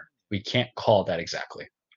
But Bobby Lashley, the man who just lost his U.S. title, comes out, beats the hell out of Drew. Mind you, him and Bobby wrestled each other at um, it wasn't Extreme Rules, but it was the pay per view after that. There's just too many. Was it Backlash? I'm not certain. But they had wrestled, and Bobby had lost to Drew. But then Bobby was just so angry, so pissed off, bringing down Drew. And then you heard the Miz music come in, and he successfully cashed in the Money in the Bank contract. And I was just like Stone, very hard because it was good. You need that switch up. Almost 12 months, Drew held that title even if you count the Randy, because Randy beat him Hell in a Cell, he only had it for about three weeks, and then Drew beat him again on a Raw. You have to get new blood in there. And everybody hated Miz winning it. And I loved it because he's a heel. He's supposed to do dastardly things. He was so talking to MVP, show him talking to MVP about it, about helping him. And I'm like, yes, because you and I both know the Miz is not going to be WWE champion for a year. It's going to be a transitional position where he's going to be a placeholder for possibly Bobby Lashley. Bobby Lashley looks like a heavyweight champion. He looks like he will destroy you. And you know what? You need the new blood. You need to give it a chance because he's been doing some great work for the Hurt business. I don't know if there's anybody who has had a better year booking than Lashley did. He's been booked better than Drew McIntyre. I think I said about last show. I am loving it. Ba ba ba ba ba. I'm loving it. And so I'm hoping, and here's the thing Miz doesn't have to drop it next week. Him and Bobby Lashley are going to go against each other next week because Bobby had a solidified main event win against Braun Strowman, the former Universal, Universal Champion, um, technically, or two Universal Champions if you count Fiend's like six day run. But it was good enough for it. So if this lets Bobby have the title, and him versus Drew at Mania is perfectly fine. They had wrestled before. They used to be boys. You can cap it off but please, for love of God, Vince, do not give me Drew McIntyre winning that belt one more time at Mania because he never got the chance to defend it in front of a live crowd. Drew is 34 years old. He probably has about six years left in his wrestling career before he has to hang him up if he wants to. You can give him the opportunity that you wanted to give him this first run to make him a made guy. But to have a belt three times, the same title, three times within one calendar year. It's sloppy booking. It doesn't make me believe that you're actually a credible challenger because there's a difference between a guy holds a title for a bit and is just taken away out of the story for a main event to go to a blood feud or gets injured or has a fake injury. But for a guy who loses, always comes back in, loses, always comes back in, it creates a hot potato situation and it begs to ask the question why shouldn't the person who lost the title get another title opportunity again. So it prolongs feuds unnecessarily. Because why isn't Randy Orton has been able to challenge Drew again for the title that he lost, right? Why isn't it that Miz, if he loses in a transitional position against Drew, let's say if that, God forbid, that's the plan. But Miz should be wrestling Bad Bunny. We already know this. I told you about that three weeks ago. But just for example's sakes, do automatic rematches. You better do it with the idea that you can solidify a feud and make it worthy. But if you do this kind of little weird hopping just to give Drew a moment, he's had not one but two moments. It's not our fault as the viewers that we should suffer Drew McIntyre one more time as champion because you don't know how to book him properly. I had no problem with Drew on his first run. He went through Bobby Lashley, he went through Dolph Ziggler, he went through Big Show, went to Randy and he beat Randy at SummerSlam. But when he got it the second time, three weeks out. He wrestled Roman at Survivor Series in a non-title match because it was champion versus champion, and he lost. Okay, but then who did he have to kind of build with? AJ in a TLC match that was very good, but Miz had cashed in, so it was to protect both guys when you think about it. And then he got Goldberg. So he's just getting matches now. He's not getting the storyline. And sometimes you have to think of wrestling, what we call a stage fight, Francisco, is you have to think of it as a little bit um, UFC and a little bit boxing. UFC to me is more entertaining building into the story, especially if you're someone like Conor McGregor, if you have a lot of the heavyweights, um, Daniel Jones, even the old days of is it Daniel Jones? No, I'm thinking um, you know what I'm talking about. I, I don't really follow much of UFC for the heavyweight stuff. Uh-huh. But what's his name? Daniel Cormier. I'm sorry. Um, Daniel, I'm thinking because I'm thinking John Jones, John Bone Jones. So I just merged everybody into one. But then when you're looking into boxing, boxing doesn't have the talkers. Boxing just has, you know, if you talk about good old gold olden day boxing, it has the fighters, man. When you're Oscar De La Hoya's, Manny Pacquiao's, Fury Leonard's, Mike Tyson's, you know, all these guys that kind of come into it. So you need it to kind of perform properly. But if the feud kind of goes, the matches could be fine. But if the storytelling is trash, no one's gonna want to buy your pay-per-view vibes, right? It ain't gonna happen. So why don't you wait? Let the main event card kind of figure out who it's gonna be. Miz, I'm very happy for him because he was a WWE champion 10 years ago. So this is just another little belt. He's the he's the first two-time Grand Slam champion, meaning he's held all the individual titles multiple times on a straight through. Um, very big on it. And we know he's going to get Bad Bunny with Damian Priest versus him and John Morrison as a tag team. And that's fine because what's WWE? World Wrestling Entertainment. Sometimes it's the W, sometimes it's the E. And I trust Miz enough to actually put on a good match and put people over, like Bad Bunny. I was very sports entertained a couple years ago when it was Kurt Angle, who is basically retired, and Ronda Rousey versus Triple H and Stephanie McMahon. It should be good. But there are people who are crying for Drew to win it. But why not Bobby? Bring up Bobby Lashley. You look at that man. Why can't you believably see him as a WWE main event heavyweight champion? You got to give it to the new blood. Because if you rotate it, you're going to have the John Cena situation where Cena's a 16 time champion because you had no one else to do. And if you were a 16 time champion, that means you lost it 16 times, right? That's how I feel about Drew. But I'm excited for the prospect because I woke up, man, Mm. and it felt like the day I got out of the bar exam when I woke up Monday, right? When I woke up this Monday, it's the same way I felt about after taking the bar exam. I woke up, this is how Andrew's going to feel tomorrow, and this is how I'm going to end up bringing it all together. I saw this light, I heard birds chirping, I heard music. It's like literally I came out of snow freaking white because Drew McIntyre was no longer my champion. And I'll take it for as many days as I can before he gets it. And I hope he does get it again, where he's not given just great. I don't know if I can say he gave me great matches, but good matches, but no good feuds. Let him get his opportunity, but let Bobby Lashley get his opportunity because that man, he's just basically like Broly. He's just so angry that he just wants to kill everybody. And that's all I got for you this week on the cage. All right. Okay. Well, a couple things I, I forgot that we we, we we didn't we didn't cover. Uh, Gottlieb's goons. Just want to get this one out. Kevin Mather. Kevin Mather, Oh, Kevin of, Mather. formerly of the Seattle Mariners. I think he was what their team president or whatever. So he said many many comments at a Rotary. What what the hell is a Rotary Club? I I, just think of like a Rotary phone. I, I think it's one of those like those old man groups. I'm not even sure. I'm not sure what it is, but regardless, he was at one of those, and he said a lot of comments about foreign players, both from Asia and Latin America, Japanese, whatever, and how that why don't they why don't those darn people learn English or they suck at English or they, they all kinds of things with regards to that. Which is no bueno if you're trying to entice players, especially those foreign players who are highly talented, to come Especially on. when you have the most famous international baseball player ever to play in the game Yeah, and with Ichiro. Yeah, and Ken Griffey Jr. as well. A Yep. uh, and who's currently an ambassador to the game now, working for Major League Baseball. You're not you're not going to entice players who to go to Seattle, which is one of those places that are notoriously hard to to get people to go to because players have wanted out from Seattle in the past, including your your best player of all time in Ken Griffey Jr he he abruptly retired because he just wanted to go home to to Florida to live with his family and stuff, and too far away in Seattle.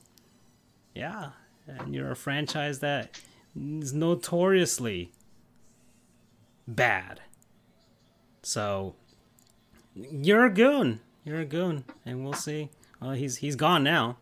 He is gone abruptly, but Mariners do, have had. do these guys have no filter, or is the fact that they thought with their privilege just- that they could just do what they want? I just don't understand how you can work in baseball in baseball in 2021 and not like not I don't know, be slightly more progressive. I mean, gosh darn it, man. Jackie Robinson was back in 1947. You know, uh, Roberto Clemente, he had to deal with people talking about how he spoke English and things like that. But, but man, it's been years and years now, and and and yeah, players can get on. Uh, fellow Hispanics can also get on each other for for their English. I've heard players that like uh, Latin players that you know get on each other for the way they speak English, but it's like in a joking way, and of course they're their teammates and things like that. But this guy did not say it in that manner, and was basically one of those guys. Is like, why don't they just learn English and things? I'm like, who- cares? Who cares? Why? Why? You should be more worried about why the hell the Mariners can't get their shit together. Oh, well, they can't get a it together because he's there. Gosh, man. How embarrassing must you feel as an owner? Because at the end of the day, what's the worst thing to have? Yeah. The worst kind of publicity? Bad publicity. And there's nothing more bad because in the states, Sure, Nintendo's pretty happy that they're not the full owners anymore. whatsoever. But baseball is kind of a dying sport in the love of Americana, but it's something that's very loved internationally. And so that's why you want to get prospects and players. And you have somebody who says that, Baseball. I don't think players necessarily want to deal with it. Baseball desperately needs people to like it too. Yeah. At this point, they really do. They really need as many people, and they really should go more international at this point. Yeah, go go, go harp on uh, on the Asian countries and Japan, which is their national sport. Korea too, and Latin America. Go go hard on those. But yeah, no, this guy needs to get out of the sport now. All right, if you're if you're you're thinking that in 2021, and you've been in baseball, I'm sure he's been in baseball a while at least, or at least in sports. Oh, yeah. So sometimes team presidents don't really have to be in the sport; they just have to be good businessmen. But yeah, I, I don't know what his background is. I'm not sure. I didn't bother to look it up. I don't know if he's been in baseball or if he's just a business guy that came to baseball. But regardless, yeah, get out, get get get the f out. All right. So yeah, that's that's our Gottlieb Kuhn. I just want to get that out of the way because I didn't want to roll over. Uh, by that point, it'd be old news to next week. So Yeah. all right, Don't be a mate. yeah, don't be don't be that. So let's so that that's it, everybody.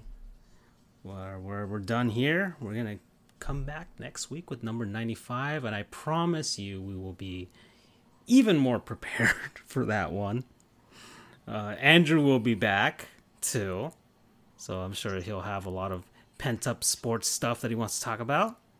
So that'll Will be there good. be less cursing? We don't know because this man's going to be coming in like the Incredible Hulk. yeah, Not only did he uh, have to endure the bar exam, he had to endure us yeah. attacking his namesake. Oh yeah, he's gonna he'll have something. He'll have something good.